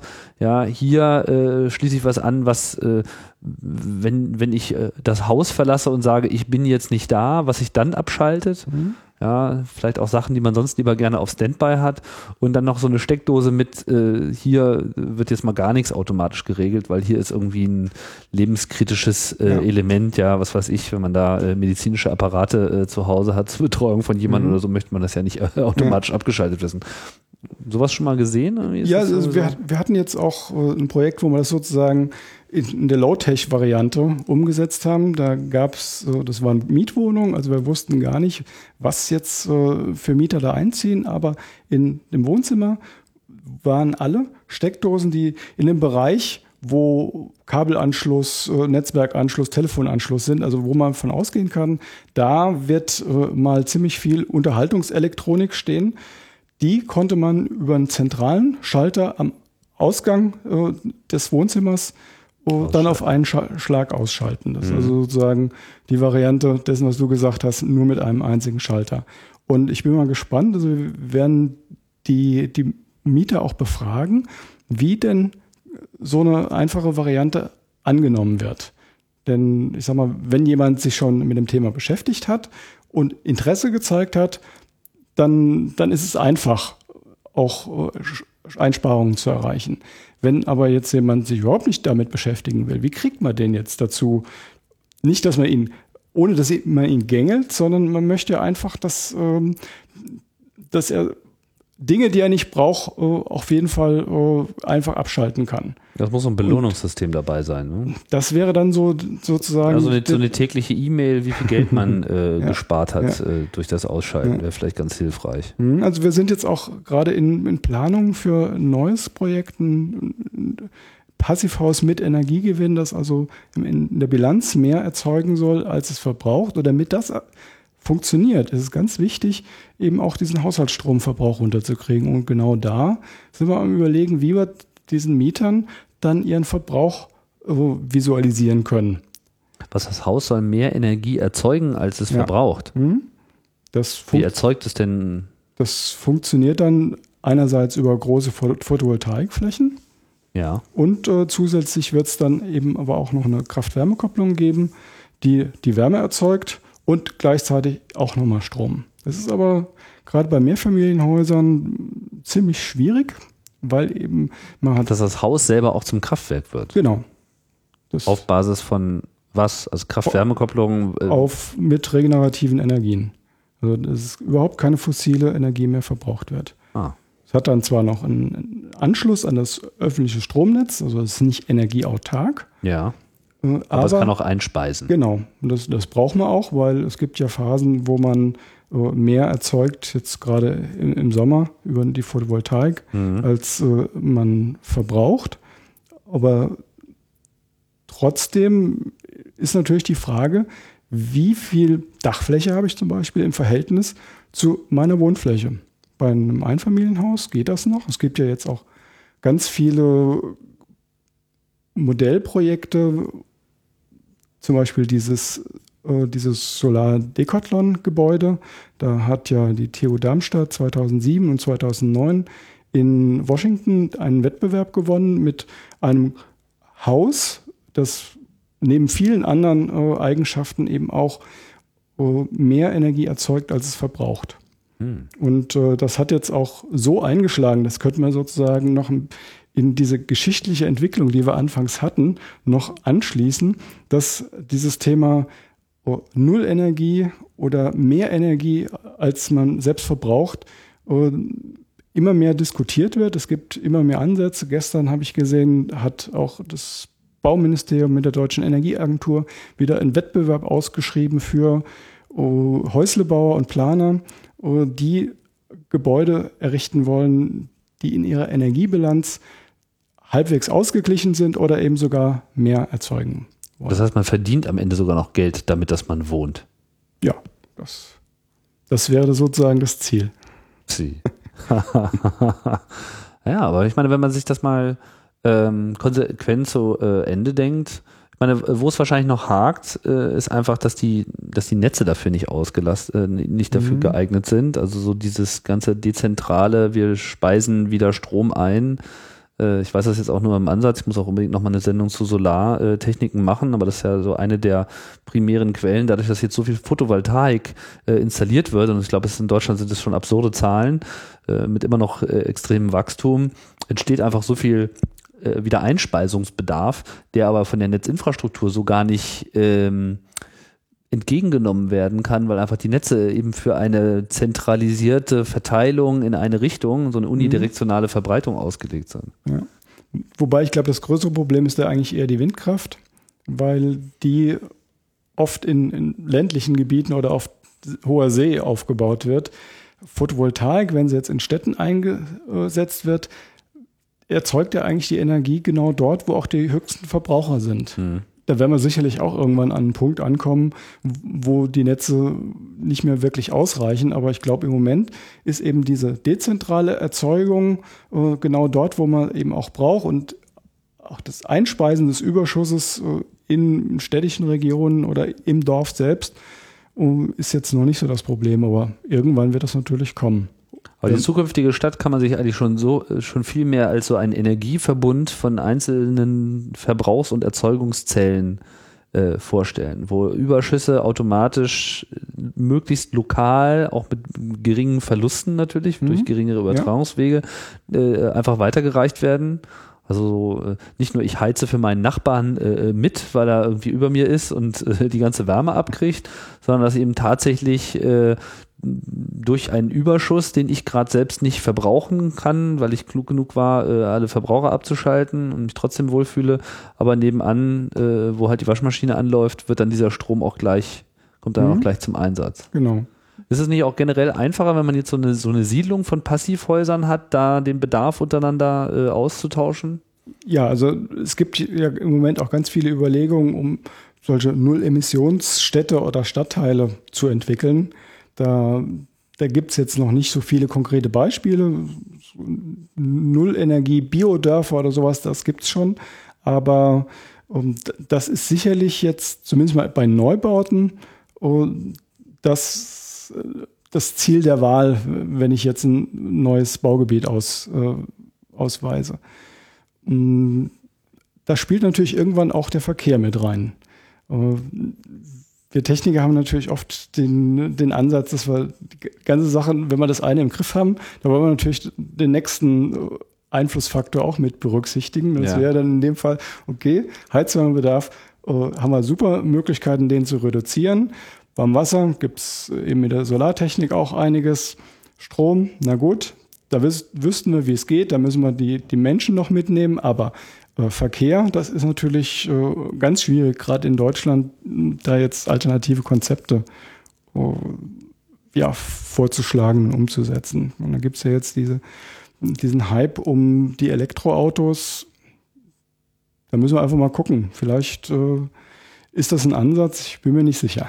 Oder vielleicht doch wieder den Tante-Emma-Laden äh, äh, vollautomatisieren äh, ja. und wieder zurückholen, damit man nicht die ganze Zeit mit dem Auto zum Einkaufen fahren muss. Genau. Okay, ich sehe schon anderes Thema. Haben wir noch irgendwas ganz Wichtiges vergessen? Vielleicht äh, zum Abschluss. Ähm, wenn jetzt jemand, der hier vielleicht auch zuhört, äh, gerade sowieso äh, mit dem Gedanken spielt, ach, ich könnte mir ja mal ein Haus bauen, soll ja vorkommen. Ähm, und man denkt so, naja, warum nicht gleich ein Passivhaus? Da mache ich noch einen Markt mit. Ähm, ähm, wie geht man da am besten ran? Also gibt es da so Beratungsstellen? Mhm. Was, was ist so die beste Quelle für Informationen, um sich da schlau zu machen. Mhm. Man muss ja auch einen Architekten finden, man muss ja auch irgendwie ja. wissen, was für Programme gibt, Siedlungen oder so. Mhm. Also man sollte auf jeden Fall den Architekten dann auch fragen, ob er schon Erfahrung mit äh, Passivhäusern hat. Es ist natürlich jetzt ein bisschen unfair allen denjenigen, die jetzt erst einsteigen, ähm, aber es hat sich schon gezeigt, äh, wenn man selbst jetzt nicht so viel Know-how mitbringt, muss man sich eben auf den Architekten verlassen. Es gibt ganz viele, die, die sehr in, tief in der The Thematik drinstehen und äh, sehr gute Häuser bauen. Und da gibt es Datenbanken, es gibt einen Informationskreis Passivhaus, da kann man auch äh, Planer äh, nachschlagen. Ähm, aber ich glaube, viel hilft einfach auch rumfragen. Es gibt auch einen Tag des Passivhauses im November. Da kann man sich Häuser angucken und auch mit den Leuten sprechen, die in so einem Gebäude leben. Man kann selbst mal für eine Stunde eine Erfahrung machen, was für einen Eindruck jetzt. Wo, wo, wo gibt es diesen Tag? Äh, der, der ist in ganz Deutschland, äh, öffnen Hausbesitzer ihre, ihre Wohnungstüren. Ja. Ist denn Deutschland das Pionierland für Passivhäuser oder gibt es andere Länder, die ja schon weiter sind? Also die Entwicklung hat in Deutschland angefangen. Ähm, aber zum Beispiel Österreich hat da mit ganz großen Schritten nachgezogen. Ich weiß es nicht, ob die uns da sozusagen schon überholt haben. Auf jeden Fall sind sie, glaube ich, da ziemlich auf einer, äh, auf einer Höhe mit uns. Ja. Schweiz hat so ein bisschen anderes Konzept. Die nennen das Minergie, Minergie P. Minergie war im Prinzip das Niedrigenergiehaus in, in der Schweiz und dann haben sie noch ein P für Passivhaus hinten dran gehängt. Mhm. Mm, das geht auch in die Richtung. In anderen Ländern, die tun sich, glaube ich, noch so ein bisschen schwer, aber es gibt da schon oh, eine sehr große und aktive Bewegung, um das auch in anderen Klimazonen jetzt zum Beispiel zu oh, etablieren. Denn zum Beispiel in Italien, Süditalien, muss ich mir vielleicht gar nicht so viel Gedanken um den Heizwärmebedarf machen. Ich muss mir aber vielleicht mehr Gedanken darum machen, wie ich äh, das Gebäude im Sommer kühl kriege, ohne jetzt mit viel elektrischem Energieaufwand zu kühlen. Ja, ja das Problem mit diesen ganzen Klimaanlagen, die man genau. ja in äh, ja. südlichen Ländern immer wieder sieht, ist ja mhm. auch krass. Das ist jetzt sozusagen das Ganze nochmal umgedreht hier. Ja, ja okay. Das kriegen wir jetzt hier nicht mehr unter. Ja, äh, war da jetzt schon so ein konkreter Tipp dabei? Also Informationskreis Passivhaus. Passivhaus, was ist das? Das ist so eine Informations... Da gibt es eine Internetseite, okay. kann man ja vielleicht einen Link hin. Packen wir einen Link rein, genau. Ich finde das nämlich jetzt hier gerade nicht so äh, auf Anhieb. Ja. Ja. jetzt nichts ganz Dramatisches. Man äh, könnte noch ganz viel haben. über die Null- und Plus-Energiehäuser reden, aber ich glaube, das würde die Sendung dann sprengen. Null und Plus? Ja. Hatten wir die nicht schon? Den aber nur kurz angerissen. Das sind die, die jetzt mehr Strom, genau, die noch Strom ja. äh, wieder reinholen. Ja, denn da, so viel vielleicht noch. Es äh, gibt jetzt eine neue EU-Richtlinie zur Gesamtenergieeffizienz von Gebäuden, die vorschreibt, dass ab 2021 alle Neubauten in der Europäischen Union fast null Energiehäuser sind. Ja. Und das ist natürlich, das in zehn Jahren geht das los. Und das ist natürlich äh, jetzt für alle Beteiligten ein ziemlicher oh, Motivationsschub für die einen. Für die anderen haben sagen eher, ja, oh Gott, wie sollen wir das denn überhaupt erreichen? Ja. Um, und Was heißt denn fast null?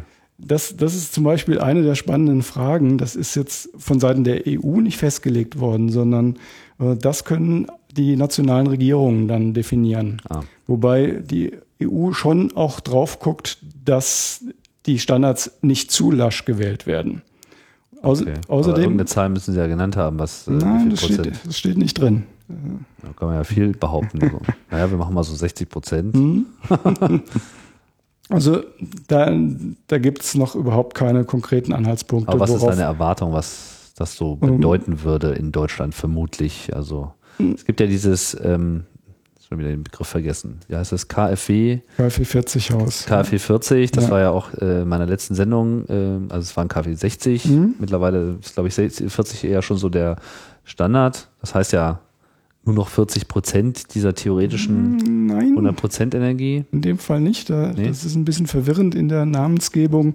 KfW 40 heißt, ähm, dass es das Gebäude 40 Kilowattstunden Primärenergie verbraucht. Ah, das war eine absolute Zahl. Genau. Das ist lange her die Sendung. Ja. Und äh, ich könnte mir vorstellen, dass das läuft schon in diese Richtung, also irgendwie so um die 50 Kilowattstunden Primärenergie.